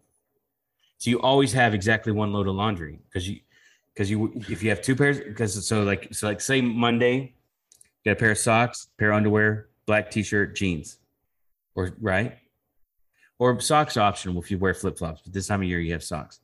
Then you have yesterday's or you have today's uh, counter towel. Then by the third day you have two pair of jeans, two t-shirts, two pair of socks, two pair of underwear, and a t- and two towels to wash. Right. Yeah. So that's a perfect uh, laundry. And then once a week, you do your sheets. When's the last time you washed your sheets, Tyler? Uh You wash your sheets every every three days. If you're sexually active, at least every three days, depending on how active you are, because there could be a lot of. You might need to do it every day, but depends on how much you know. how much blood? How- Tyler, yeah. have you wait? New question: Have you washed your sheets since you moved to Austin? Yeah. I I uh I have several um sheets, sets of sheets. Let's not talk about my so I sheet wash I wash my pillowcases every three days. So so every time I uh, every third day I wash my pillowcases, and every week I wash my sheets. There you go. Um so I mean, this adulting is hard, but yeah, it, it is and um but let's be real, you don't wash your socks, you just buy a new you just put a new pair on. I have so many pairs of socks. I I usually wear like one pair. Uh, well, I don't often wear socks, but I probably have about forty pairs of the same exact socks. So I don't really hit them very often. Maybe once every couple months. Um, since smoking cigars, have you searched for different flavor notes in your food? Example: This burrito tastes earthy. No, never. No. Um, maybe. Huh. I'm thinking about it, but I. Food and flavor cigars. notes. um, Flavor notes is, is a bullshit thing in, in cigars, but You hear that, Dom? that's just me. yeah, no, I'll- I'll say uh, like with co- coffee. Coffee's think- different. Coffee's a liquid. I didn't think about tasting coffee as much since I got into cigars. Now I'm much more interested in like quality coffee. I don't, but the thing is, like, I don't like good quality coffee. Like, if you look at, if you talk to an expert, like, if you talk to an expert like like Andrea and um and Colin, when they do cuppings and stuff, the coffee never tastes good to. Well, first of all, I don't really drink black coffee. I drink coffee with milk and sugar, right? So I like, you know, Charbucks, like dark roasted, you know. Um, so you know, I like it as dark roasted as possible most of the time like the bright coffees and the really high quality, nuanced, you know, uh, all those kinds of things you would objectively say are better coffee. I don't really drink coffee that way. So, but yeah, Yeah. coffee has different. I mean, I, I use my Nespresso machine. Mike has like a $10,000 espresso machine at his house, but I like Nespresso. And, and uh, in my home one, I've got, you know, tons of different varieties of packets.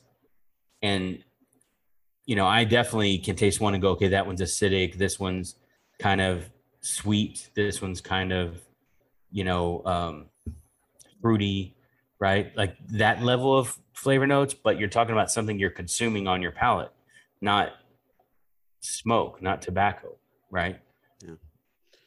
I would say I would definitely say that my food and cigar uh, variety is very similar. I eat the same stuff every day, and I smoke the same stuff every day. I'll mix in something new, but a lot of the new shit that comes out, I'll smoke it once. I'm like, all right, that's all I need. So, but yeah, I, I eat the same food every day, and I smoke the same cigars every day. So, um, but no, I don't.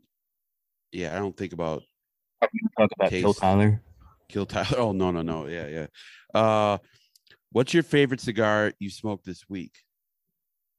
Mm, this week. Yeah. Mm, probably the Kaiser Sose. I've, I've probably smoked about 20 of those this week. I'll be right Oh, where where do you got those hidden at? Uh, Skip scanned up right now for the listeners. Yeah, Dom. What would you? What's the uh best cigar Dude- you smoked this week? Dude, I've, this is an off week for me. Well, okay, I- last week, motherfucker. Not so long ago. I have to look through pictures. Um, let's see. The blind review was not good last week. Uh, okay, I'll answer. Uh, the Neanderthal uh Grand Perfecto. I've been chooching through quite a few of those. Okay. Um, that's my favorite. Like Neanderthal blend is my number one uh closer. I got. I'll be right back. yeah. Well, this is awkward. So, well, while I'm uh waiting for everyone to come back, uh, sick tea I'm drinking right now. Fresh ginger, fresh turmeric, uh, bag of tea. I think it's green tea. Some fresh local honey. Uh, this is in a pot of water, boiling water. Some anise, some cloves, uh, some lemon peel is Meyer lemon. Uh, squeeze lemon, throw the whole thing in. Uh, and then that is half of it, and then the rest is whiskey. Good stuff. What'd you say, Dom? I was just talking to myself. You're uh, feeling dead air. I mean, ideally, I'll go back and edit uh, the out. breaks. Yeah, we'll see. No, I've I've been smoking a lot of uh, Kaiser Sose, which is the uh, the barber pole Wunderlust that has Arapiraca and Mata Fina. And I've also been smoking a lot of the uh, the barber pole Baka. We're doing an anniversary project for uh, a cigar shop in the East Coast, and uh, we ended up going the kind of the blockhead size of the Baka. But one of the things we we had made to to see if it would work is the uh, Cameroon and broadleaf barber pole Baka, which was really good actually. So I've been smoking a lot of those just because they were blend samples. Nice. But I've been trying to smoke a lot more medium cigars this week, kind of give my palate a rest because I know we're going to uh, we're going to the Dominican to to do a lot of heavy tasting. So um, I didn't want to I didn't want to uh, you know burn my palate out for two weeks. That's. I think we mentioned this last podcast. Is there a better way to say, uh, was a sensitive palate or I burnt my palate out? Delicate. D- Tyler always makes fun of me for having a delicate palate, but like, I I just can't smoke as much as most people do. I guess. Well, it's like it's I always look at it like this like uh you can't go from from you can't you can't go from smoking nothing to smoking really heavy tobaccos. Um eh, because the heavy tobaccos won't have any nuance because they're overpowering you. So if you smoke heavy tobaccos all the time, then you stay in that kind of zone of heavy tobaccos. So you're not burning your palate out per se, but you're you're used to that kind of level of of kind of flavor and strength and things. You, you you're not going to go into blending nuanced cigars with new tobacco you don't know very well while you're in that mode. But if you're if you're only smoking kind of medium, kind of light tobaccos for for a long time, and then you're trying to blend something heavy, you kind of have to move back into that mode of, of something heavy for a while before you. I mean, this is just my my process, right? So, um, it's not as much about burning your palate out as um, what what would be a better analogy, I guess, would be you're kind of tuning your you're you're tuning your palate to be in the range that you needed to be in. Otherwise, you pop a string. Yeah, or or you yeah, or you're just Calisthenics. yeah. I got a question for you guys. Is there something a trend or something that you didn't like in cigars and now you have start to like it i'll explain this by i'll give you my example um i used to not like perfectos or torpedoes but um the uh the grand perfectos i fucking love. And i never thought i would like them because i used to hate torpedoes um or perfectos or whatever. Is there something that you guys thought you didn't like and then you just didn't maybe try the right one for you or what's your opinion? Or is there is that a shitty question? I mean, I I've never been a a big you know sixty ring gauge, seventy ring gauge smoker. Uh, you know, a lot of times, even when I'm smoking like a Toro, I'll cut an inch or two off the cigar before I even start smoking it. Um, I like shorter cigars. I like more cigars that are smaller than big cigars, you know, that last longer. So I would rather smoke. I'd rather smoke three or four kind of you know, four five inch 46, 48 than smoke, you know, one seven by 70. yeah dom anything like maybe you Yeah. didn't maybe you didn't think but- you like sumatra and then you you tried a really good maybe it's like an outlier I didn't like uh Robustos because they were the most popular. i love that's my favorite size I Robusto. well, yeah, I'm getting I'm getting there. Um, but also when I smoked with when I started smoking with my dad, my brothers, Robusto was too short for that, and we would only be smoking one cigar. Uh, it was never like, oh, let's have two tonight. But then as we smoked more, uh, then I think dropped in. Uh, I mean, my dad still likes Salomon's, the larger size, but uh, I like the smaller ones now. You can hear when our when our coolers go off. The um, back the background noise goes away. skip dom's dad smoked the 9 by 90 asylum April Fools, yeah. What did it did it smoke him? You mean? he uh no he, he powered through tom I mean, look, Mazuka. you know, here's the thing, man. If if you like it, you like it. Um, and to Tyler's question, I've been smoking cigars for so long that I'm kind of set in my ways. I mean, I, and I smoke a lot of different things, but I mean, I have a I have a very I don't like punch cuts. I don't like V cuts. I like straight cuts, guillotine cuts, scissor cuts. Right. I don't like really big cigars. I don't like really long cigars. Um, I don't like sour beers. I don't like, you know, I don't like Sumatra uh, very much. I haven't found one I really liked yet. Maybe that's the challenge for me is to make a Sumatra cigar that I really like. So, um, Yeah, I guess that's kind of where my question was too. Is you're not the biggest fan of Sumatra, and that's kind of like what Ernesto is known for. Um, no, so maybe it, we i mean we have, we aren't to the the the wrapper portion of the blending yet but yeah he's been twisting my arm and pushing me towards sumatra since the day i got there. And um you know i'm like i'll try it i'll try it. Nope. i still don't like it. Nope that's no better. But we'll try this it's completely different you know. It's like you know like when you say like i don't really like ipas and so goes i know you don't like ipas but taste this ipa it's like dude i, I don't like it. It's like well but this one's different. It's like okay if i if i don't like it can i punch you in the face?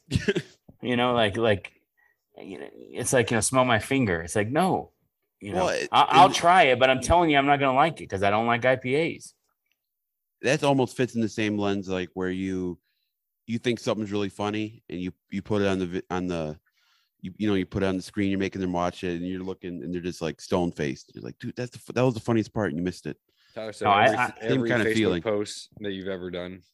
yeah exa- I was about to, I was about to say um i don't do that tyler does that like i consume it because i want to i enjoy it tyler is doing it to try to get the effect and you know Um, Anyways, Plus, plus, I've I've started to come to realize Tyler has the absolute worst fucking taste in in music, in uh, movies. So the other day, so you know, Tyler listens to his music on his headphones. So they pull the headphones out of his ears and go, "What? do What do you listen to?" He's like, "Bon Iver." It's like you're always walking around Tourette, fucking snorting out old school hip hop lyrics, and then you're fucking listening to, you know, teen emo music secretly in your headphones. You know, just it's you not. know. I put it on my stories. I'm not afraid to admit that I like a wide spectrum of music. You know, I listen to a lot of different shit. Um, Okay. that's like that's my thing with John is John listens to one type of rap that it takes place in Buffalo. Definitely not a mecca of rap music. Um, but no, that's like he's he's got. Not, I don't like his taste either. But like so dumb. Here's a homework assignment. Yeah. There's a there's a movie called Small Engine Repair. It's like a little indie movie. You can get it on iTunes or Small Engine Repair. It's got um it's got a couple of actors you you'll recognize. in it. Jon Bernthal from Punisher is the Yeah. main one. And No. it's it's just a really really good indie little indie movie kind of you know along the lines of uh you know simple uh blood simple with with with billy bob or uh, Coen you know, Brothers. it's it's kind of like a coen brothers meets quentin tarantino kind of little deal It's a ripoff of that. That's what I didn't like about it's it. It's not a ripoff it's a very good little movie tyler No, watches saying- it and he and he and like shits all over it. I'm like, dude, you have zero fucking taste. And then he and then he comes in raving about this new show called The Peacemaker, which is you know it's someone somewhat entertaining in the same way Jackass is entertaining, right? But it's not, you know, it's not like Is it the soundtrack he doesn't like, or the actors, the No, it was just cinematography? it was uh he doesn't he doesn't like having to think. Number one, is No. the- no no no no no. Um I posted recently like what I consider my top five favorite movies, which are movies that I consider like rewatchable. If if they're on TV, I'm gonna catch it. I'm gonna watch.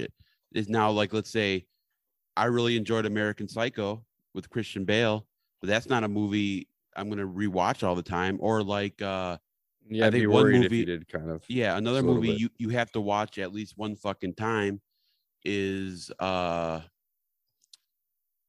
fuck uh Requiem for a Dream. Like that's a great fucking movie, but that's not a movie you can watch 10 times. Any of his movies, uh, Darren um Aronsky, whatever the fuck his name is, like like The Wrestler. The Wrestler is a great fucking movie. That's my kind of movie. The The Wrestler. But it's not a movie you can watch again, you know. I mean, you Um, can you can fast forward to the part where uh, what's her name shows her tits. Oh, Marisa Tomei, she's Yeah, she's in my top 10 um big fan um So Dom, what do you think about the uh, end of year lists? I I got some questions for you guys. so I like um seen cigars that I haven't tried before on them and then trying them. Uh for Are they instance, when you do that? Are they usually good? um so the only one I've tried on a list that I'm like uh based off what I'm saying, uh halfwheel rated the Alec and Bradley Kin Kintsugi. Oh, I forget the name of it. Kintsugi. Kintsugi, Kintsugi. thank you. And I hadn't smoked that before. So uh we had four left in the shop. And I I think I don't think anybody's gonna pick up the last three. I need to smoke on a fresh palate, but I thought it was decent, uh decent hunter and smoke. Did you get the corona gorda size Yeah, we have both uh Toro and Corona Gorda Gorda. okay i know that so that's made at Raices That- cubana and Yeah. they were they were making the gatekeeper with ernesto but that got shifted to another factory See, I i, wasn't think a fan of, of that. I like the band on the Gatekeeper. I didn't know the band on the Kintsugi was so uh interesting. Like you remove that larger band and there's it goes with the name of it, uh like a little gap where you can see the tobacco leaf under the second band. It was a cool uh small touch they put in it. I do like seeing a cigar that i've been hyping up for a long time like make a list like a halfwheel list or a developing palates or coupe or whatever. Like um like i was happy to see war on halfwheel because i fucking love that cigar. Um and then i was happy to like for you you had la madrina uh shade, Shade. Yeah um as your number one right? Yeah. i had war as my number one. And then uh that made halfwheel too right Yep. and then developing palates love that cigar as well. So I was talking to Ian about it. Which So cigar? The La Madrina shade, uh, made at Noxa, By Dapper. uh, by Dapper. Yeah, I haven't tried that one. I mean, I, I like what the Dapper guys are doing. Um, I actually, I mean, I don't get out to stores much, but I don't know that I've seen that cigar. Do they have it at Smokers Abbey, Dapper? Yeah, I'll, I'll grab you one when I'm in Okay. at. TPE. I need to try that. Uh, I don't not from the trade show. I'll go I'll go to Abbey and get it. Um Or I'll go to Abby and get it for you. yeah, the um or maybe when I'm down in Miami at Caribbean with with Alan's place, he always has stuff like that. Yeah. Um so I'm smoking this trail mix cigar that was on um halfwheel's list. Uh I have no, no idea about Was- the it was on or their- what's in it. It wasn't on their top 25, was it? Yeah, it was. Yeah. No way. So that. if I had to guess, it mean I mean if I had to guess, I would say I would say it has a, uh kind of a Nicaraguan wrapper on it, which is not super common, but it's got that it dries my mouth out like a Nicaraguan wrapper. What factory makes these? I'm pretty sure Plasencia does. Yeah, I think so. It must be because another thing I was going to say was it, it. I think it has Honduran tobacco in it. I don't know if it's advertised as having Honduran tobacco, uh, but I I would guess it has jalapa. It probably has it probably has Honduran tobacco in it as well in a Nicaraguan wrapper. But it's very dry. I, I certainly don't get trail mix like you know like Patrick said on halfwheel whatever the fuck that meant. Um, like I don't taste oranges when I smoke the naranja. you know, Yeah. it's like the power of suggestion, right? Um, like if I if I if you called this peanut butter and jelly, somebody would say, "Oh, dude, it does taste like peanut butter." You know, like if I put that in your head, you would go, "Oh shit, that does taste like peanut butter." I so I like the power of suggestion, but with just colors on the band. That too. I think that uh that has an effect on me. And that cigar I totally forgot about. That should have been in my top 10.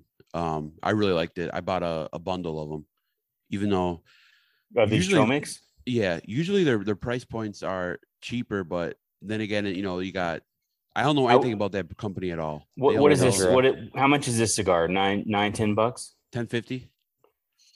So, you know, it burns a lot slower. Like a, the draws, it's not tight at all. I mean, it's well constructed. I'm not saying it's tight, but it draws, it burns slower for a mild cigar than I would normally smoke.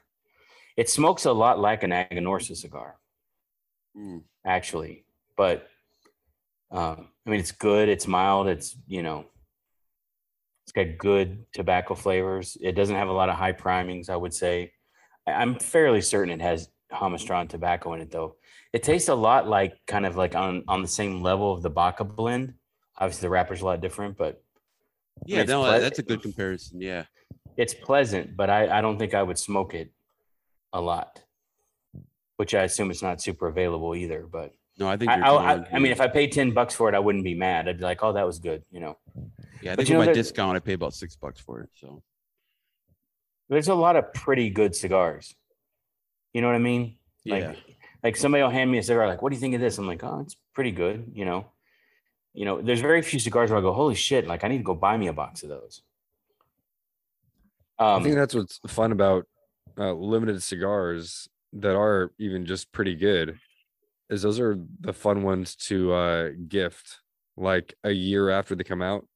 yeah. Yeah. If you do a trade with somebody, yeah, especially if it's it's somebody like me, it's like giving me something I've never smoked before is not super easy. I mean, it's easier than it used to be. I mean, used to be you couldn't give me a cigar I hadn't smoked. But um like Tyler bought some other cigars for me. Um I sent him to the store to get me some um some of these little perfectos. I won't say who makes them, but they're all really pretty and they're very very well constructed and they're, you know, very elaborate kind of mixed wrappers, Candela, Connecticut, Maduro. And they're completely fucking boring. They're like I don't know how much they cost. I don't care. It's like a, you know, I'm, you might as well be smoking air. It tasted like nothing, even though they were pretty and well made. And then, um, you know, there's a couple little cigars that aren't so pretty that I, that I thought were really really good. I was smoking um, these rough little cigars from. Uh, they were like the size of the Weaselito, but they were really rough, like cheroot kind of cigars. And I, you know, I found myself really liking those. Who makes those ones? I don't remember what they were. The cheroot. Um, going back to that that those perfectos you were smoking, I had given you one of they had sent me some samples uh maybe eight months ago, and I gave you one of them, and you kind of had the same. I don't even know if you made the connection or the same brand, but you had said the same thing. You know, it, it's it's pleasant, but it's you can tell it's lower priming. You know, seco, uh, tobacco in there. This brand we're talking about. Yeah. I'll tell you who I'm really looking forward to is I'm looking forward to when I'm going when I'm in the Dominican, I'm gonna go out of my way to go over to I'm gonna call my man Manny Diaz. And I'm gonna go see Eladio's new factory and I'm gonna smoke as much shit as he'll give me until I find the next, you know, the f- next fucking cigar of the year. That's what I was going to ask you if you if you thought about doing something with Eladio now that he is doing his own thing now. Uh, maybe, maybe. I mean, that would be a fuck. I mean, eh, you know, Manny. You know, I've gotten to know Manny pretty well. Man, he's like a fucking solid dude. He's working with him now, and uh, Manny did work with Ernesto uh, Carrillo for a while. Um, so, you know, maybe I'll maybe I'll get in with with Eladio, just me and Eladio blending cigars. But uh, you know, almost everything I ever liked from Davidoff was something he had a big influence on. And the stuff I didn't really like was, was stuff where he, you know, he didn't really like it so much either, but it was kind of more Henke's thing. Did he blend the Oro? Uh, I probably, yeah. Yeah, probably. I would say so. I always heard that Eladio blends more of the stronger Davidoffs. Like that's kind of more his speed. Yeah. And he doesn't use so much of that, you know, the San Vicente kind of that moldy, hay, grassy kind of flavor to it. Oh yeah. So I'll, you- so that's, that's something I'm definitely going to want to do. Do you know the guy who used to work at Cigar Bands? Used to work with Quesada, and now he has his own factory. in Dominican. Yeah. Uh, Hosto. Yeah, you're gonna visit him, or do you know him?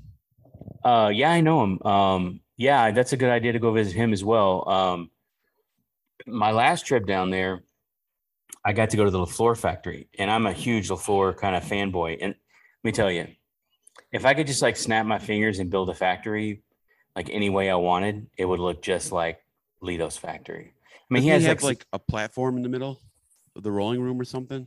he's got his aging room in there, but he, he's got um he's got kind of a fancy pants, you know, super executive office suite that I probably wouldn't be so much up for, but um his his his all his you know the concrete, the simple kind of materials, the the the wood and the uh, you know all of his rollers wearing the black t-shirts and you know nice tables and everything. So uh, I really, really, really, really, really liked that factory.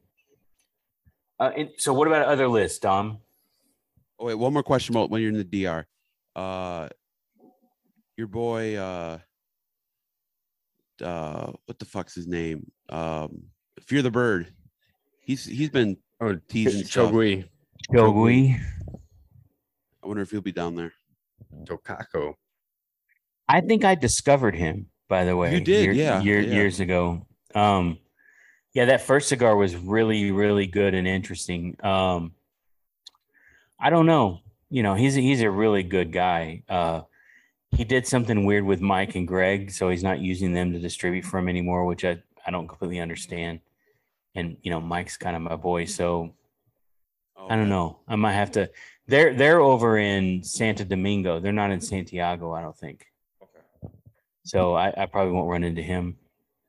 I've never been to the DR. I've I tried inviting myself to go with you guys six times to no avail, but uh, I got to make it down there one time. Buy buy a ticket, take the ride, man. I would have. You keep working triple overtime. I'll, hey, I I can easily cancel my TPE trip and uh, head to the DR. We're, Um, we're leaving in the morning, so it's probably too late. Well, you have Yeah. to talk to Mike. Talk to Mike. no, I hey, I need I need to just go out, come out and ask instead of hinting it. Like Mike said, Hustler said, closed mouth don't get fed. I don't like to That's ask true. for shit.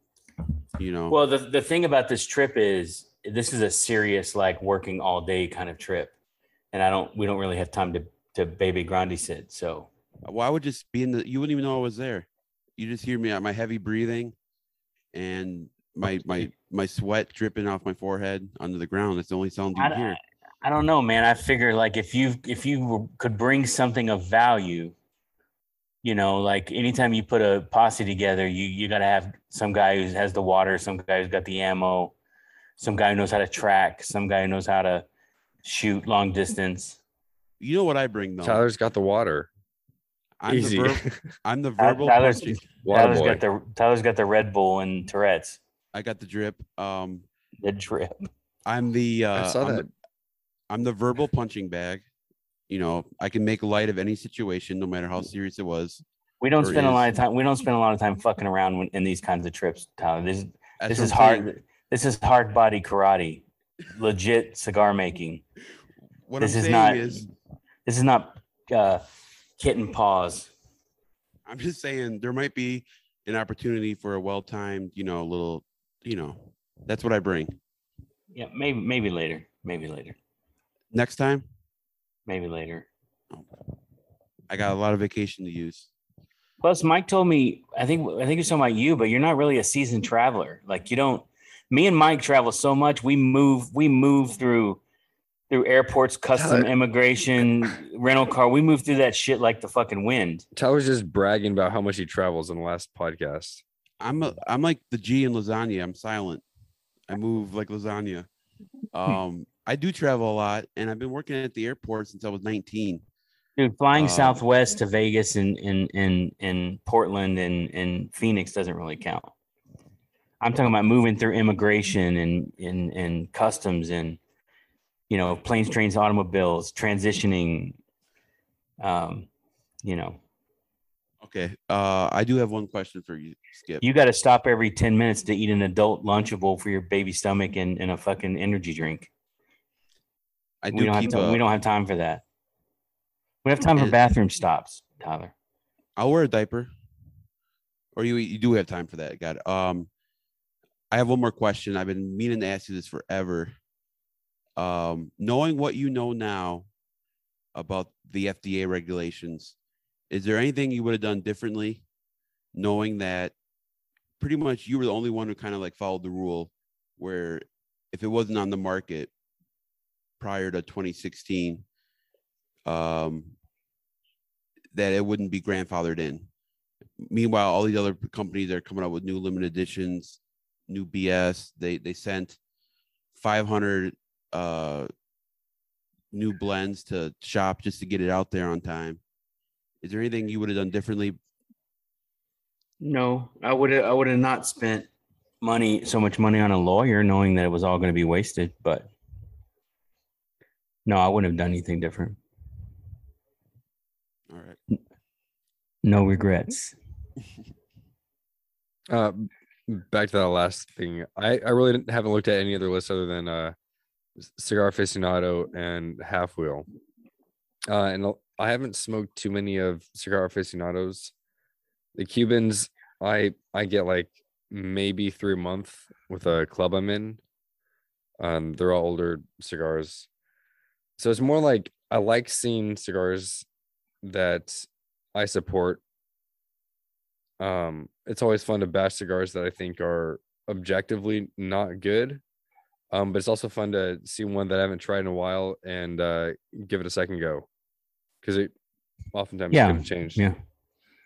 Well, it's all what I think would be a really cool podcast show would be go going through the list from a year or two years ago and like and like seeing how many of these companies that these mm. these guys you know lifted up on their shoulders that don't even exist anymore or brands that don't exist anymore or yeah i saw that one at the shop. It's in the discount bin you know like oh and these cigars that came out that year that you don't even talk about people are still fucking buying them you know they're on back order you know do you know about our uh peen thing no micropene no. Yeah, it's based on it's based on micropene. so uh you're talking about how tasty notes are kind of garbage earlier uh but tyler and i we've only done two of these uh but it's palates experiencing every nuance an acronym for peen but we we smoke. that's a that's hilarious we- Saka Saka had a thing years ago before he was a, you know, a blowhard fucking egomaniac. Maybe he was a blowhard egomaniac back then, but he was like, a, you know, I idolized him.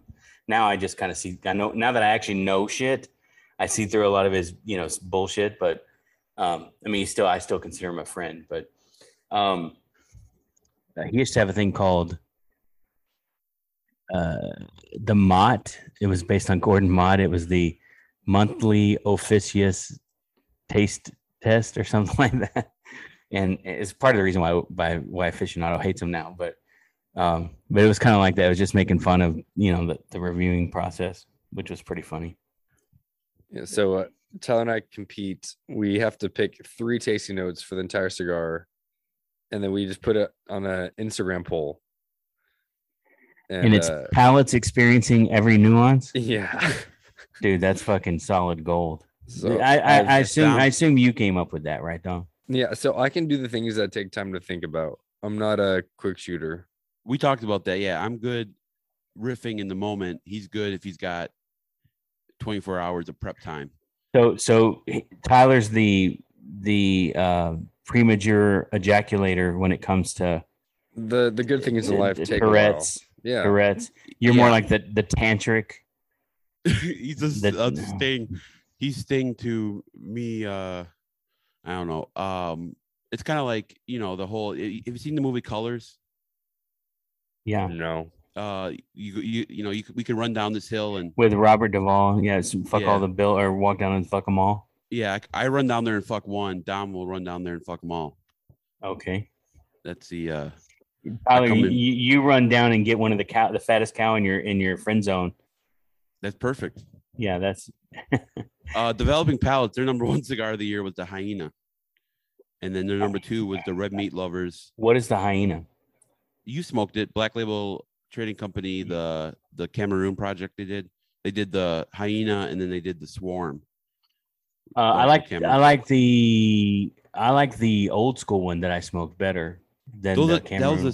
that was the same. Um, No, I smoked when I had my humidor. Before I smoked the Cameroon one you gave me, oh, what'd you have in the humidor? an old uh, Green Hornet or whatever they called Oh, a it. regular Green Hornet. Okay. Yeah. The Ecuadorian Maduro. It was really good. And then love that, yeah. um, that, that pyramid one you gave me was pretty good. The Perfecto that came in the hive. I also I have a Lancero for you to try too. Um, and then their number three was the Honduran Cameroon from Aladino. Yeah, I can't get into that cigar, man. I mean, it's pleasant, it's good. The Eiroas know how to make cigars. I mean, no, you know, no, no doubt, and they have good tobacco. But you know, if you smoke that, if you smoke that thinking, "Hey, I'm going to smoke an Ecuador, Connecticut," and then you smoke it, you go, "Holy shit, this is way better than Ecuador, Connecticut." If you smoke it and you think I'm smoking Cameroon, it's like you're really disappointed. So, um, but it's a good cigar, I think. Yeah. I haven't gone back to it. Um, I mean, I think developing Same. palates out of like five lists of, of 25, I think we were like number 25 on one of the lists for tarred and feathered. Nice. Yeah. It doesn't matter how many new cigars we come out with, you know, they don't fucking buy them. They don't review them. You know, they don't get it for the most part. Uh, it, you know, we don't advertise. We don't suck their dicks. We don't sell it Corona and Abe. We don't. So we're, we're out. We're out on a lot of different levels. Tyler, we never submitted our list to halfwheel for their consensus. We screwed Um, up. well, it has to be has to exist on more than just. Well, I guess it is on a podcast. And You I have to guess- have reviewed one cigar, I think, in the last Yeah. year. Uh, That'll Um, be a goal for next year.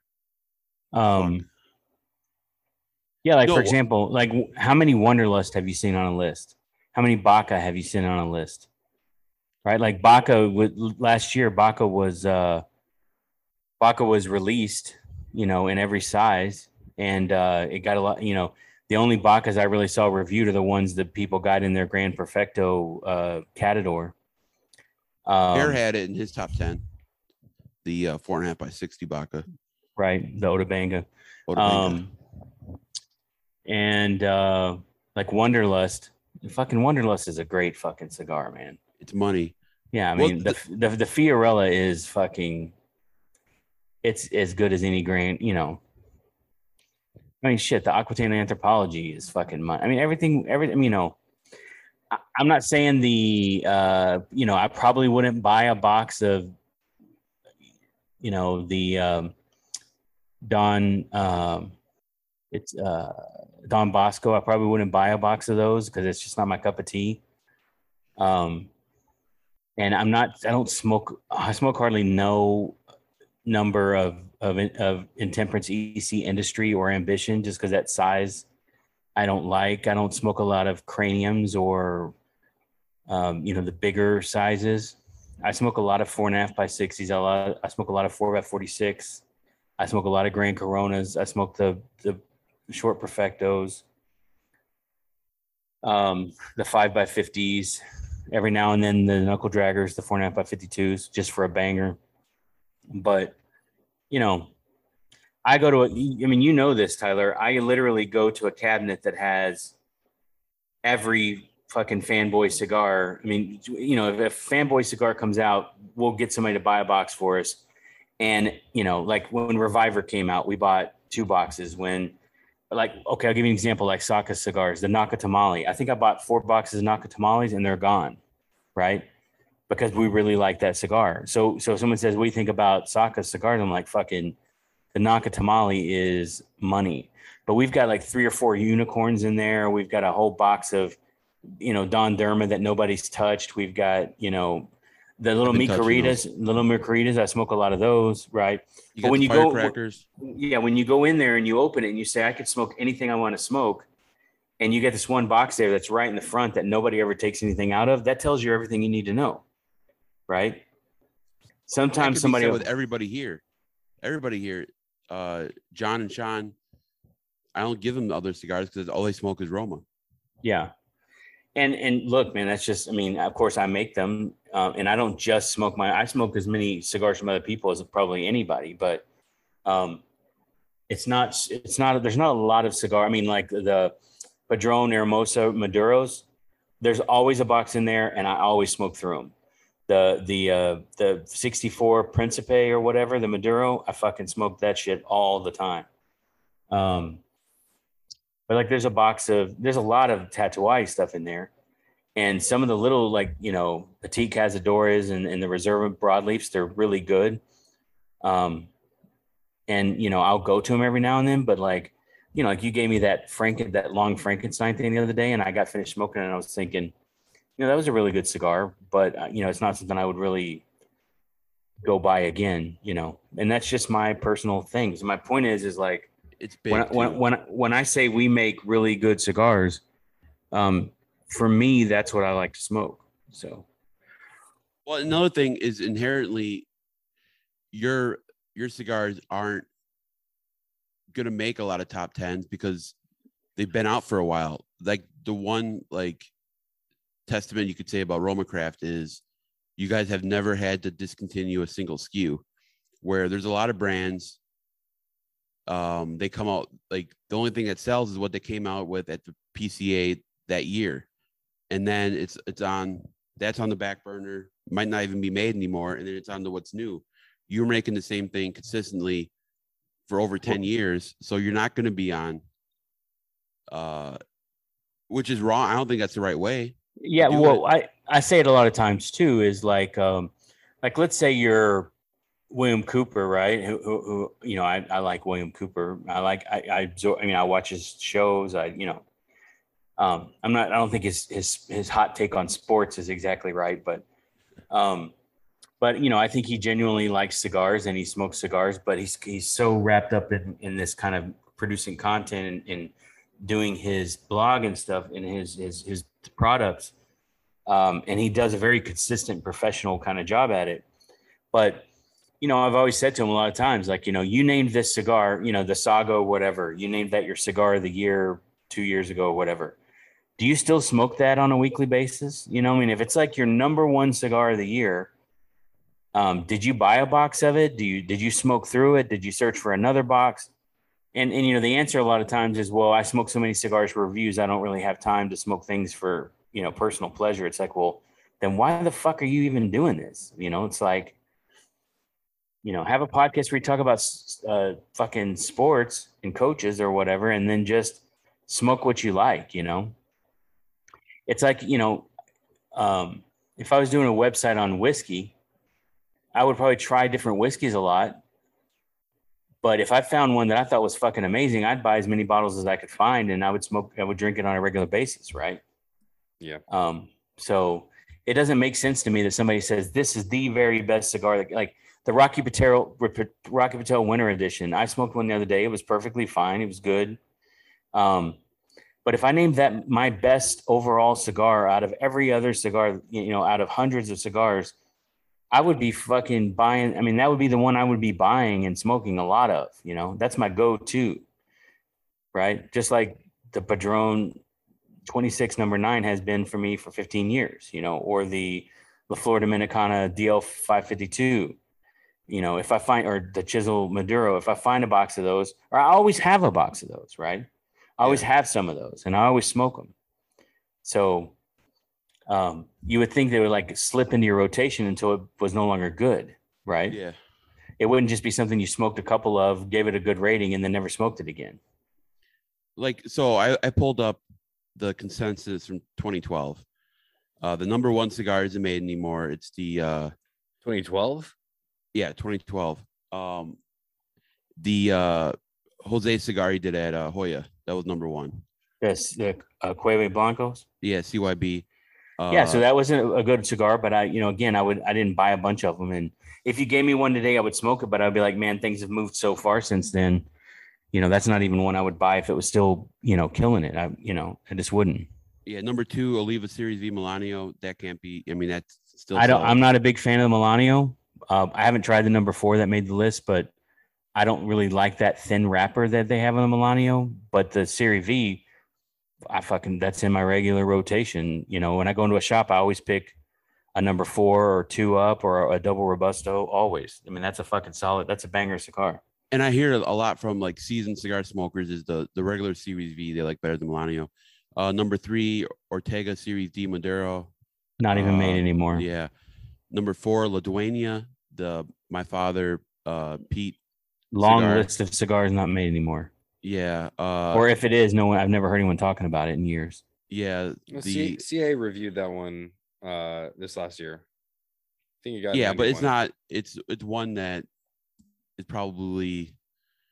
I, I mean, mean, are there people out there buying boxes and boxes of that? Maybe. I no, don't, I don't know. We didn't yeah. carry it at Lake Country, and we have we're like the number one my father shop in the but my father makes a lot of cigars right? Yeah but but a lot of them uh, they're all good but they a lot of them taste very similar to me right?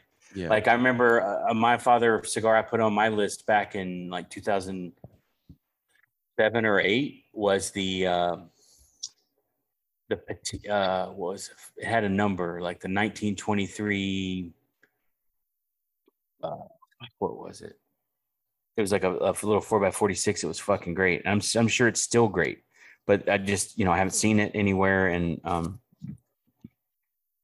but yeah, so looking at that list, um, there's definitely most of those cigars aren't, you don't hear well, keep going, keep going. Oh, uh, number six.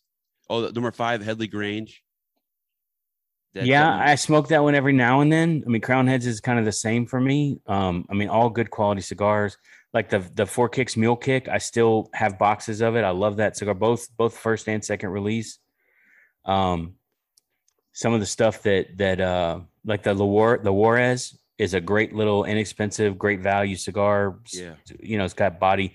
Reminds me a lot of an old brand called um cruz real. That was a little strong banger cigar uh good price. Um yeah that's a good cigar. But i mean you know mike and john don't put out anything that's not good and there are guys out there just like Roma guys that just buy Crowned Heads, you know, just like there's Saka guys, just like there's they buy 80% of what they buy is Crowned Heads and they love it. And it's consistent, right? And it's good. Yeah, the, I would say the only cigar that Crowned Head ever made that wasn't I think was a miss was the uh like a big time miss. I mean, is the the one they did with uh Monte city, Cristo. The City yeah. of Music. Yeah. yeah. Um number six, the the the L'Atelier Lat. Um, they he discontinued a lot of those, and then he rebanded you know, he, them. He he has a blend, and I haven't smoked in a while, but I used to smoke a lot of them. Is the Cabaiguan? Yeah, uh, they did a, an LE of those this year or last year. It came out. Yeah, like that one and the um uh the Ambos Mundo. I think was another one that was really good medium strong, consistent cigar. But again, you know, I see a lot of his LE stuff, but I don't really see um, you know, like the Reserva broadleaf stuff's always banging, right? Um, number seven, EP Carrillo Cardinal Maduro. Yeah, uh, the new wave. I know they just kind of discontinued it. The new wave Connecticut was really good, and then he had a lot of those those short run Maduros. Um, yeah, I mean, you know, even like these number one cigars Ernie's have, has had, they're all really good, but I don't seek them out. Um, Yeah, yeah. There's a box of Encore and Pledge in the. yeah, Yeah, he had a lot of his older stuff too. A lot of the short runs from like 2013, 2014. and I like revisiting those uh, every now and then. Uh, number nine, Room 101, Daruma. That's not made anymore. Number 10, Nat Sherman, Timeless. Um, I haven't heard anybody talk about the new Nat Sherman or the new Timeless. I've only heard about the the new Ferry Ortega, the Elegancia and the Generosa or what the fuck they're called. Yeah, Patrick said that was really so. I don't really know. I, I assume those are all reblended versions of the Nat Shermans, meaning meaning Herklots has put his own kind of spin on those. They seem kind of pricey to me, and you know I'm a big fan of Herklots, and and I definitely want to try all of it. I want to smoke. Uh, I want to smoke, particularly the one that Patrick said was really strong, to kind of see if I feel like that. But um, I mean, I'm Those- not buying twenty one dollar cigars on a regular. Yeah, those two are completely new blends. Yeah. Um, but the other ones are basically sound like they're the same, but It's rebranded. yeah, I, well, I yeah, think I, th- I think Herklots works on a whole nother level that I'm not on that level of luxury.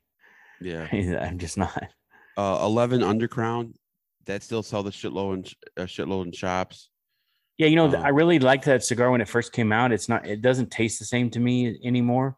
But like, you know, like I still burn, I, st- I have still have, you know, probably a hundred or 200 of the original dirty rats. And, um, uh, so I smoked through those a lot. Uh, I, I was getting bundles of the segundos for a while in, in Nicaragua from, from Nick and from Jesse. Um, so I still have some that are, you know, pre Swisher kind of. I really liked the, um, when they had the the two limited ligas that were reduced, they were produced at the trade show, maybe in nineteen. The H ninety nine and the Liga ten. Yeah, I liked both of those, but I liked the H ninety nine more. Yeah, I- I that's a cigar lot. I would probably smoke a lot of if I could get it. If it was shorter too, I don't like the Toro size, but Have you tried working with that? Um, that uh Connecticut Habano. That um, is on the Tabernacle. It's on the H ninety nine. I think it's on the Pledge. That's a cool. I those those three cigars I all like. I would love to see like the Roma Craft take on your take on it. I don't know where they're getting that tobacco from. Um, I'll make a couple phone calls. is it Corojo ninety nine? What is it? uh, I'm not sure. I should uh look that up. I mean, it's know not it's- something. It's not something Gus has. No, and that's something Nick talked about in length, I think, on one of our pods. Um, I'll have to look it up and see what. I smoked I- some old uh, uh, the original releases that Nick gave me that were smoking really, really good. Those are money. Um, even way better than they were when they first came out. And but like the David and Goliath ones, I I, I didn't like those so much. Um, but the uh, I mean, almost everything he makes is is really good. But Mm. um, the one, the one that I don't like, I think Dom likes it, and Mukau Rich likes a lot. The uh, the um, Highclere Castle Maduro, the Ecuadorian Maduro. Um, I like the you like that one, right? the Connie better than Maduro. It's is that a Maduro? Is He it says Habano? Ecuador, yeah, Habano Maduro. He says. It's pretty light. right, what's next? What's next? Okay. Um, We haven't hit Aroma yet in 2012. No, not at all. Uh you're not on the list at all. Number 12, La Palina Goldie number two. Um, four kicks. Uh Flor de las Antillas, four kicks, limited edition 2012 Mule Kick, uh Feral Flying Pig, the Undercrown Corona Viva, Quesada Oktoberfest, That Oktoberfest is a great blend. um uh, Because Quesada had a blend back back then, like 2009, 10. It was called the España. yeah, that's a good one. Fucking really good. Uh 262 Revere. That's made Yeah. up of Essencia. Yeah, yeah, that was yeah. I don't know anything about that. I don't know anything about this one either. Uh, Rodrigo La Forteza Taliza. Fortaleza. Yeah, more made. It was made at uh Ventura. Oh, is that Lou Rodriguez? No, Rodrigo. No, it's. Rodrigo. It's a, it's a guy in from uh, Western Pennsylvania. Rodrigo is is mi amigo. Okay. Uh, Ezra Zion Inception. They don't make that anymore. Uh, number nine, Liga Privada. Number 23. Uh, number 24, the Quesada Jalapa. Never. I don't know if I ever had that. And then the uh, La Palina El Diario Kill Bill. That's a good cigar too.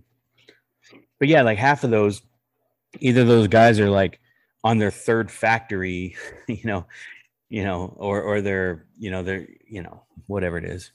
This year they all got AJ cigars or or whatever, right? So, um, I mean, none of them are bad. I mean, there's nothing on that list that I that I wouldn't smoke, but um, I don't know if any of those are still. You know, 2012 was the year we released.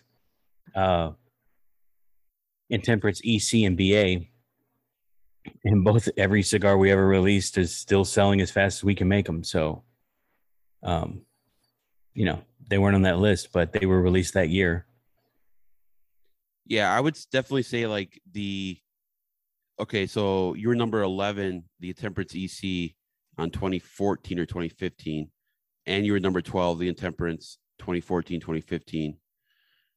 But um most of, so I would say if you look at halfwheel's top 25, their own list, a lot of those cigars are still on the market.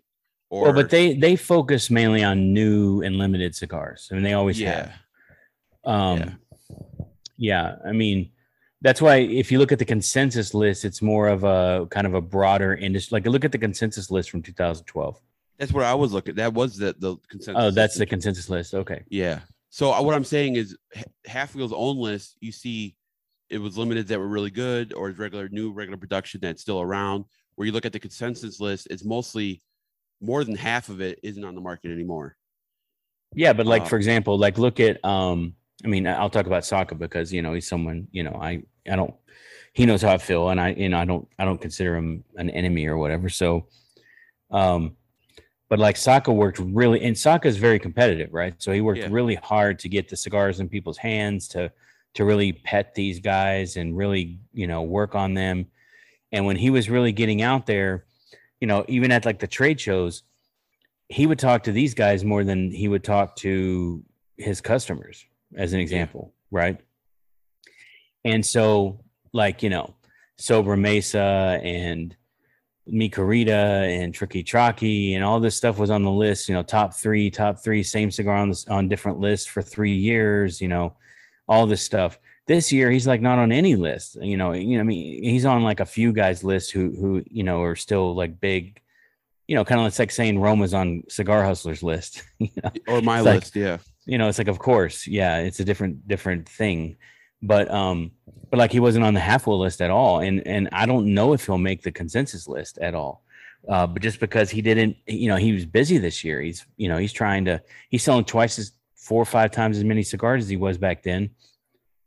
And, you know, he's, he's dealing with retailers, not bloggers. Right. so, Um, oh, they don't have the 2021 up yet, but I believe the Paladin Paladin de Saka made the list, and it was and hasn't, re- it hasn't even been released yet. yeah, because he sent a box to every every reviewer. Yeah. Yeah. so like yeah. if you look at the consensus list, me, how does that how does that make even any sense right like you've got this cigar you say is so limited it's $35 or whatever and then you got enough to send full boxes to to these guys for free i mean what are you trying to do i mean you know well, you're trying you're trying to get that into the list right yeah, so- I would say like you look at the consensus list, it's it's stuff that it looks like was sampled provided kind of thing like you know where like like the year neanderthal it was on the consensus and made out that was stuff that the reviewers had to go out and buy you know what i'm saying? Versus Right. like you didn't send everybody a box because if you send anybody they're gonna review it and then they're gonna you know if it's good it's gonna make the list you know? Um well it's whether it makes the list or not it's fucking good that's a great blend. Oh yeah yeah that's my you know so um but anyway uh dom you know, I'm like you in the sense that I always like seeing something on the list that I hadn't tried before and thought, you know, if this many people are talking about it, I've got to try it, right? And more often than not, I'm like, yeah, that's a good cigar, but it's not, you know, it's not universally good. Like, you know, it's that's not going to be around in 10 years. You know, when when La Flor Dominicana Double Ligero hit the market, it was a game changer. When when Joya de Nicaragua Antaño hit the market, it was a game changer. When when um, Liga, Liga Privada number nine hit the market, it was a game changer. When Tatuaje Brown label hit the market, it was a game changer. When Camacho, Aroa's Camacho originally, you know, those were cigars that when they hit, they became fucking instant classics Opus. and and opus yeah opus was more kind of like um opus was never my favorite of fuente because people chased him so much. Yeah. but like but like the don carlos right um still as good as it ever was right? So um you know and i've got a eight thousand dollar opus humidor they're full of really super rare cigars that are fun to smoke every now and then but you know, I don't think they're worth fifty to hundred dollars. But you know, again, to each their own. Um, you know, what I what I would what I always kind of try to look out for every year is here's a cigar that hit the market. It's just really good, unique. It's a good value. The company's got their shit together. Uh, they're doing all the right things. They're they, they've got tobacco for a couple years. They're you know they're making them consistently, and they're you know they're keeping it. You know they're they're getting it to market correctly and you go this is one that's going to be around for a while. And so you look at this year and you go okay what cigars were released year th- this year that are like that? Like new core like you know when neanderthal was released it was meant to be a core line that was produced every year. And every size we've ever made it in is really good. It sells as fast as we can make it. And that's the way it was launched right? I i want to know like i can tell you for me in 2010 it was cro-magnon. In 2000 12 11 it was uh uh intemperance ec and ba in 2012 it was aquitaine right? It, in 2014 neanderthal. Those were those kinds of releases to me um because they're mine and that's how i released them. But i'm trying to think of like what came out this year that is going to become a new core line for a company that is going to be you know up there in the top 50 kind of brands of cigars every year for the next 10 15 years. You know it's going to become an instant classic. And you know if you said some i might go yeah maybe that meets that criteria. Or i would say no that one's not going to be around in two years. They'll be on to their third subsequent blend by then. I think the the Fiat Lux has a potential to be from Pichardo has a potential to be around for a while. Um, I like that one a lot. Um, other than that, I can't think of anything. It's mostly been new limiteds um, that are you know one and done or every couple of years kind of thing. but like in, in the last 18 months what were the big brand releases Like non-limited. okay so i'll I'll give you a good example like all saints right yeah, So like um they I think they've had a couple of different sizes. There were a couple of different blends, but I think they're doing things the right way. And you know, I think that's gonna be on the list for a while. You know, um, you know, whatever Matt Booth put out last year won't be around in two years. It'll be something else. You know, it'll be good and it'll be sexy and Matt will put his, you know, all of his his um sizzle on it, but you know, it won't be, you know, he won't be talking about it the way Mickey will be talking about it. Mickey will be talking about the St. Francis the way I talk about Cro-Magnon eight, ten years from now, you know? but it's also different approaches too. Like uh, Patina, you know, they have the Connecticut Habano Maduro. Yeah. Yeah. Slow, steady wins Yeah, a race. That's, that's a good solid cigar. yeah and he's not uh flooding reviewers with with uh with samples to review to make these lists you know um I mean, Saka's, um, um, Saka's, um, Mi Querida, I think is one of those brands. I mean, it's a good, solid brand to be around for a long time as long as he takes care of it, right? yeah Um, Triqui Traca, I like a little bit more, um, but I think that'll be around too. So, um, I'm trying to think of other brands that were like in the last 18 months that are like that. I can't um, because all the big all the big companies um, like General and and uh, some um, Montecristo they sh- they shuffle through their stuff so much. I saw it as a retailer. They would come up with something new. We'd order the opening order, and then that was it. Like the CAO bones or the a lot of that stuff is we carry like their older like a lot of the older stuff like the CAO Brazilia, the uh Macanudo. Oh, okay, I'll, I'll, I'll give you another one. I'll give you another one. Um, Plasencia's uh, Alma Fuego or whatever, right? Um, that's going to be a core line that's going to be in the landscape for a while, I think. or a Um, lot of the stuff that Crux has done. yeah, Um, yeah, um, they're doing it the right way too. yeah, yeah, yeah. Good example. I don't know anything about Aventura, but I know of like some of the cigars that they've come out with. Yeah, I a lot of factory people, they use. a lot of uh, Aventura, uh, Henderson Ventura. Yeah, I mean, he knows tobacco. He's doing it the right way. I mean, he's not doing it like the way. What's the the other guy? The fucking PDR, A- Abe Flores. You know, whatever. But you know, Ventura's doing it the right way, and you know, it's not my cup of tea. It's very Dominican, right? It's Yeah. not my thing. Yeah. But um, I think he'll have a couple. But are his like core line releases, or are they like kind of LE stuff? He's got like five core lines, and then he comes up with these like weird sizes. That Okay. mostly Kind of, kind of, kind of like what we do with Cro-Magnon. but I, don't- yeah, I know, much, yeah, um, yeah. I just I can't get their their Connecticut that came out with the the pearl necklace is really good. So this would be my Yes. question if I was one of these blogs. Like it would be an interesting, you know, they do top factory, top whatever, top whatever. It would be name the top five brands that that are core line stuff that were released this year that are going to be around in five or ten years. That is a good. Call call that one right.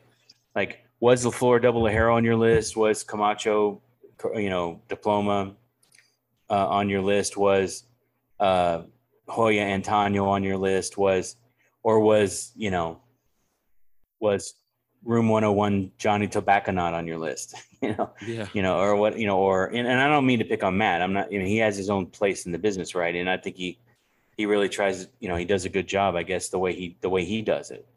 Um, you would have to say when Saka releases a brand, and I'm not talking about these limited things he does, yeah, like still Stillwell and all that stuff. But when he releases a brand like Mi Querida or Sobremesa or or when Crowned Heads releases, you know, four kicks or, or um, uh, yeah, four kicks or or Headley Mil Grange or Diaz. Mil, yeah, Mil Diaz is another one. I don't smoke a lot of those, but that's one of those that should be around a while if they keep doing well Good, with it. You know. yeah. Foundation, I put in that too. Yeah, yeah. El Guaguense, perfect example. I mean, that's going to be around for a while. Tabernacle. Tabernacle, great buy, good good cigar. Um, Illusione, whenever Uh, they put out, Yeah, you know, um, the, this uh, Aganorsa stuff. They've rein, re- reinvented themselves three or four times, but I think this kind of Supreme Leaf thing. I think that's a LE, but um, trying to think, you know, what, what is Rocky? What is Rocky puts out a lot of good cigars, I guess, but like, what's the, you know, I remember when he released the 1992 or the 90 and the 92 and the Connecticut 99 and those were like core hardcore brands and he probably sells million, millions of them still i don't know Yeah. but when's the last time you ever heard anybody talking about the rocky patel in 1990 uh, rocky used to had had this brand called old world reserve which was Yeah. it was so fucking good and it like it doesn't even make it anymore or maybe he makes it in a catalog somewhere but it's nothing like it used to be he brought right? it back a couple years ago, and I haven't heard anything from it since. Yeah, like Eric does Naranja. That's a brand that's going to be around a while. That's a core brand or crema, the crema that they do. That's going to be around, you know. Yeah. Um, I think um, uh Fratello stuck with their core line for a while, uh until like the last two years, and they started doing like uh, a bunch of LEs. Yeah. Tyler, you roll your. No, I had something in my I, I eyes. get, I get, I Yeah, guess what. I'm saying. I guess what I'm saying is, I'm saying it would be interesting to see these guys be able to call those, you know, those brand, the brand, you know, the new brand launch of the year, new core line brands of the year, top three, top five. Well, hey, That's I'll a make good- yeah, a, that's a a note in my calendar, Tyler, for five years from now. for our podcast. Yeah. All right, let's uh let's wrap this up on a I was uh there was some slander against my taste in, in movies. I want to know skip top five movies. My top five movies of all time. Yeah. Do you want me to go first to kind of give you a second to think? Well, so using your criteria of movies that come on that you always watch, Yeah, rewatchable. Rewatchability. and I'm not saying these are my personal favorite movies of all time, but these are all time greats, right? Like uh, Shawshank Redemption. If it comes on, I have to watch it. Yeah. Um, uh, Big Lebowski comes on, I have to watch it. Uh, those kinds of movies, uh, um, Miller's Crossing or uh, Raise, uh, Raising Arizona. Those kinds of movies. If it comes on, I have to I have to watch it, right? Um, but I mean, there's there's a lot of really really really good movies. Have you seen Midnight Run? Yeah, it's a pretty good movie. Yeah, I'll watch that movie. Like I'll tell you one movie that kind of like I, I like the Coen brothers a lot. Fargo, Big Lebowski, but the one movie where I'm like, this cannot it cannot end here. I need I need more of it. Is uh No Country for Old Men. Great movie. Yeah. Great movie. Um that's like my speed. Like um like I really like Inception. Inception's gotta be in my top 20 probably. I like Memento a lot better than Inception, but Yeah. What it's movies that that stick with you after it's done. You know, like Inception, just like the whole dreaming thing. I'm like, this is fucking fascinating. Matrix, you know. yeah. But like I, I had uh Pulp Fiction, The Social Network, um Scott Pilgrim versus the World, This is the End, and Boogie Nights. Like those are like my top five. And Gotcha. Dom Dom studied film in in I got college, nothing. and he doesn't even like movies. They just I don't uh retain that as much, except for like one liners, maybe. Well, for me, movie. So like, I probably have, I still probably have about two or three thousand DVDs, right?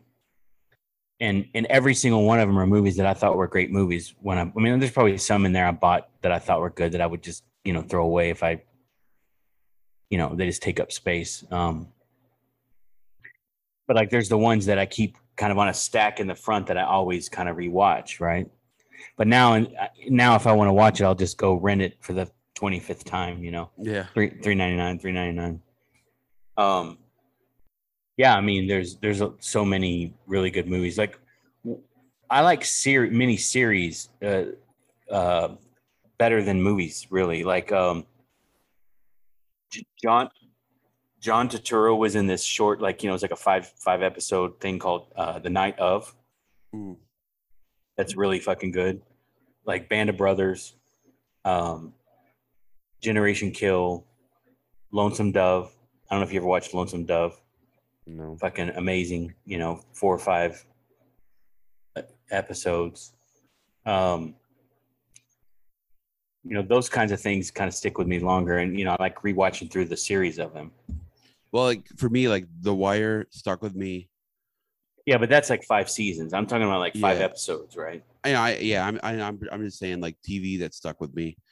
Um, and then True Detective season one, I think, is the best season of television ever, in my opinion. Even though the ending, what they were building up to, the ending didn't really fit what they were kind of the narrative or what they were building up to.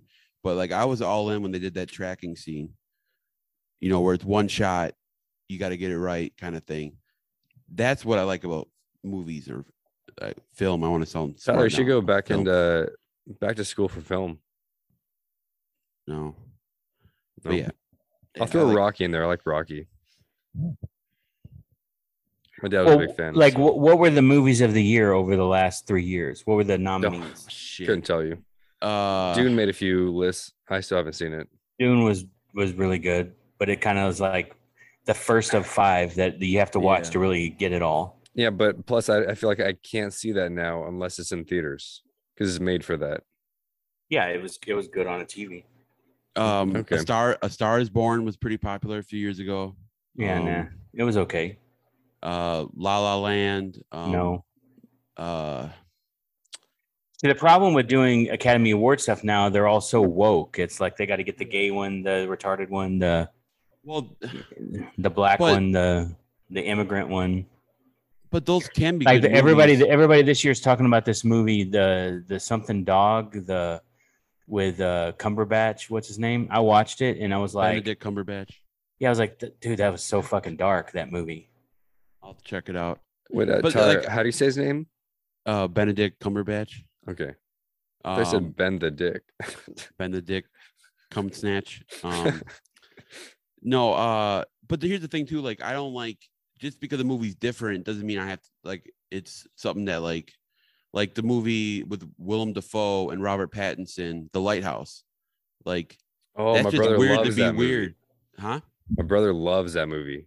That's not a movie for me. Like Huh. it's just it's too out there. You know what I'm saying?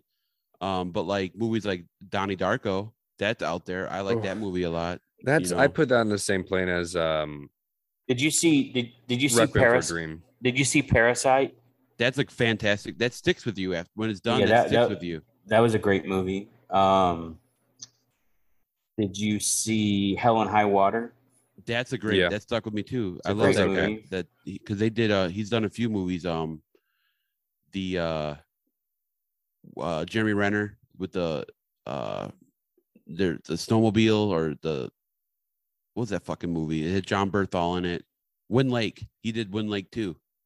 Uh, Wind River. Wind River. Have you seen that? That was a great fucking movie. I think With, it's called uh, Wind Lake. No, Wind River is the one about the the Indian girl that that gets killed. Yeah, that's what I'm talking about. That's a great movie. Wind River. Yeah. Um. Moonrise Kingdom. Is that the one with That's fun. Mahershala Ali. Which one was he in? Uh, where he was gay in that movie, so that fits that. But that's a good movie. That sticks with you too. I don't know.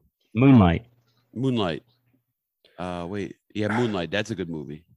All right, Skip just got up. Uh, Tyler, we should wrap this yeah, up. we got. I got to I go to wanna- work at 4 a.m. So I need to make sure my computer can download all this. yeah. It's gonna take like three hours to download. All right, we'll wrap it up once once it gets back. I'm gonna get something to drink Yeah. and we'll wrap it up. All right. I just wanted to end it on something not so serious. Yeah. So I'm looking at this list of uh, movies. So top best movies last ten years. But yeah, next time we have you on, Skip, we'll have uh we'll have Mike on too, and we'll do our top ten movies or top fifth, top ten. We'll do, we'll each do a top ten of our favorite movies of all time. Did you see that movie with Casey Affleck, uh, the uh, Manchester by the Sea? Oh, that's a great movie. That's a good movie. It's fucking sad. I like a movie where I cry in it, man. I'm all in. If my emotions get, I'm, I'm I'm all in on it. it's on brand. Um, what else is in here, Oh my god, I gotta go to bed. Dude? You're so lame. This actor, um, man, this guy, what, what what's his name? He's in a lot of really good movies.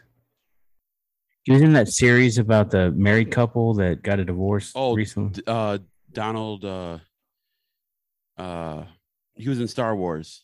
Um, Yeah, yeah, he was in Star. Wars. He, he was in a he was in a recent movie where he was like this Italian guy. Um, oh, not Gucci, right? No, no, it was called um, Adam no, Driver. Adam Driver is his name. No, that's that's the guy. That's a different guy. The guy was in the uh like the iRobot one. No, he's the he, he was in that that folk music movie, the Llewellyn whatever. Oh, I'm not sure. Um, Once I upon a time in Hollywood. he he was in a recent movie called The Card Counter, which wasn't great, but I li- I really like him as an actor. Let me see what the name of this movie is. Llewellyn uh, Davis. Wh- What's what's the guy that acted in that? Oscar Isaac is his name. Oh yeah. Okay. I like Pilot, that movie he did. Star Um, Yeah, he's in Dune. Yeah. uh, he was in Ex Machina or whatever. Oh, Yeah, it's that's called- the one I called iRobot. Yeah. Yeah, yeah, it's called A Most Violent Year. Have you seen that? That was actually fucking seven, eight years ago. It's fucking No. crazy. That's a great movie. Have you Um, seen uh You Were Never Really Here with uh Joaquin Phoenix? where he's like with a young kid. Yeah, Yeah, that was a good movie too. I haven't seen that. Uh, I don't like Wes Anderson films. There's been some You good just ones. said Moonrise Kingdom. Isn't that Wes Yeah. Anderson? Yeah, I meant I meant uh, Moonlight. Sonata. Yeah. Uh Anyway, Dude, there- Fantastic a, Mr. Fox was good. there's a lot of good movies. Yeah. like what about Ladybird? That's not gonna be Uh, up Skip's. It, it was okay. I like that movie. I like coming of age movies. I like uh There was a recent movie where um, I think it was Justin Timberlake uh, had a. It was like an Apple movie. It was like Justin Timberlake. It's kind of like a loner guy, and and uh, this girl lives in a trailer behind him or something. Has a gay kid. mm. Uh, oh, what was the name of that movie? It was really good too. All right. Uh I got two more for you. If you liked them or not, I'm curious. It's Uh, called it's called Palmer. If you haven't seen that, Palmer, it's really good. uh Winter's Bone. Jennifer That's a Lawrence is yeah. That's a good movie. Any kind of redneck, inbred, hillbilly, hillbilly fuck flick, Uh. Dunkirk. What do you think of Dunkirk? very good. I thought I thought the the one with with uh, Winston Churchill was better though. The Late the hour? finest hour or late hour or whatever it was. Okay, last one. Phantom Thread. Never heard of that one. I don't think I've seen that. Is that a, That's um the a- guy who did uh uh no uh fuck god damn it. Um Boogie Nights and uh what the fuck's his name? Paul Thomas Anderson? Yeah, yeah, yeah. The guy the guy that did Magnolia. Yeah. Uh, Oh, I'll tell you another fucking great movie that every time it comes out, I I have to watch it. Um, Collateral with uh, where where Jamie Foxx is, dri- Oh. is driving uh, Tom, Tom Cruise, around. Michael Mann. Uh, Yeah, Heat. mo- uh, almost anything by Michael Mann is good. W- yeah, okay, what about He- Heat's an all time classic. what's the one he did with uh Hemsworth? No, that was Rush. No, I'm thinking of the one the, the computer hacker. That was kind of a bomb. Uh, he was a there was a computer hacker one. I forgot what it's called. R- Uh, Red Habit, a red Red Rabbit, or Rabbit Hat, or Mad Hatter. Anyways, uh, Skip, thank you so much for being on, man. I really appreciate it. Um, I think we learned a lot. Yeah, I don't I don't think so. I think we just babbled for what two hours. Something like that. This is like the last hour and a half. All right. But for all all sixteen people who listen, it's going to be thoroughly. It's eh, you know we it gives you a good chance to sit down and smoke through a couple of cigars, drink a couple of beers. yeah. No, it's uh it was fun. So I appreciate it. Thanks for being on. Dom, Yeah. have fun editing. There's only one thing I want you to edit out. I already texted you. I saw that. Uh, I'll uh Wait, what does he want edited out? I'll tell you after we hang out. All right, No, guys. tell. T- okay, so I I would create. I would create a second edit if yeah. All right, guys. Thank you so much. Rock and roll. That's a bitch move, by the way, editing shit out. Keep the cigars on ice. Yeah.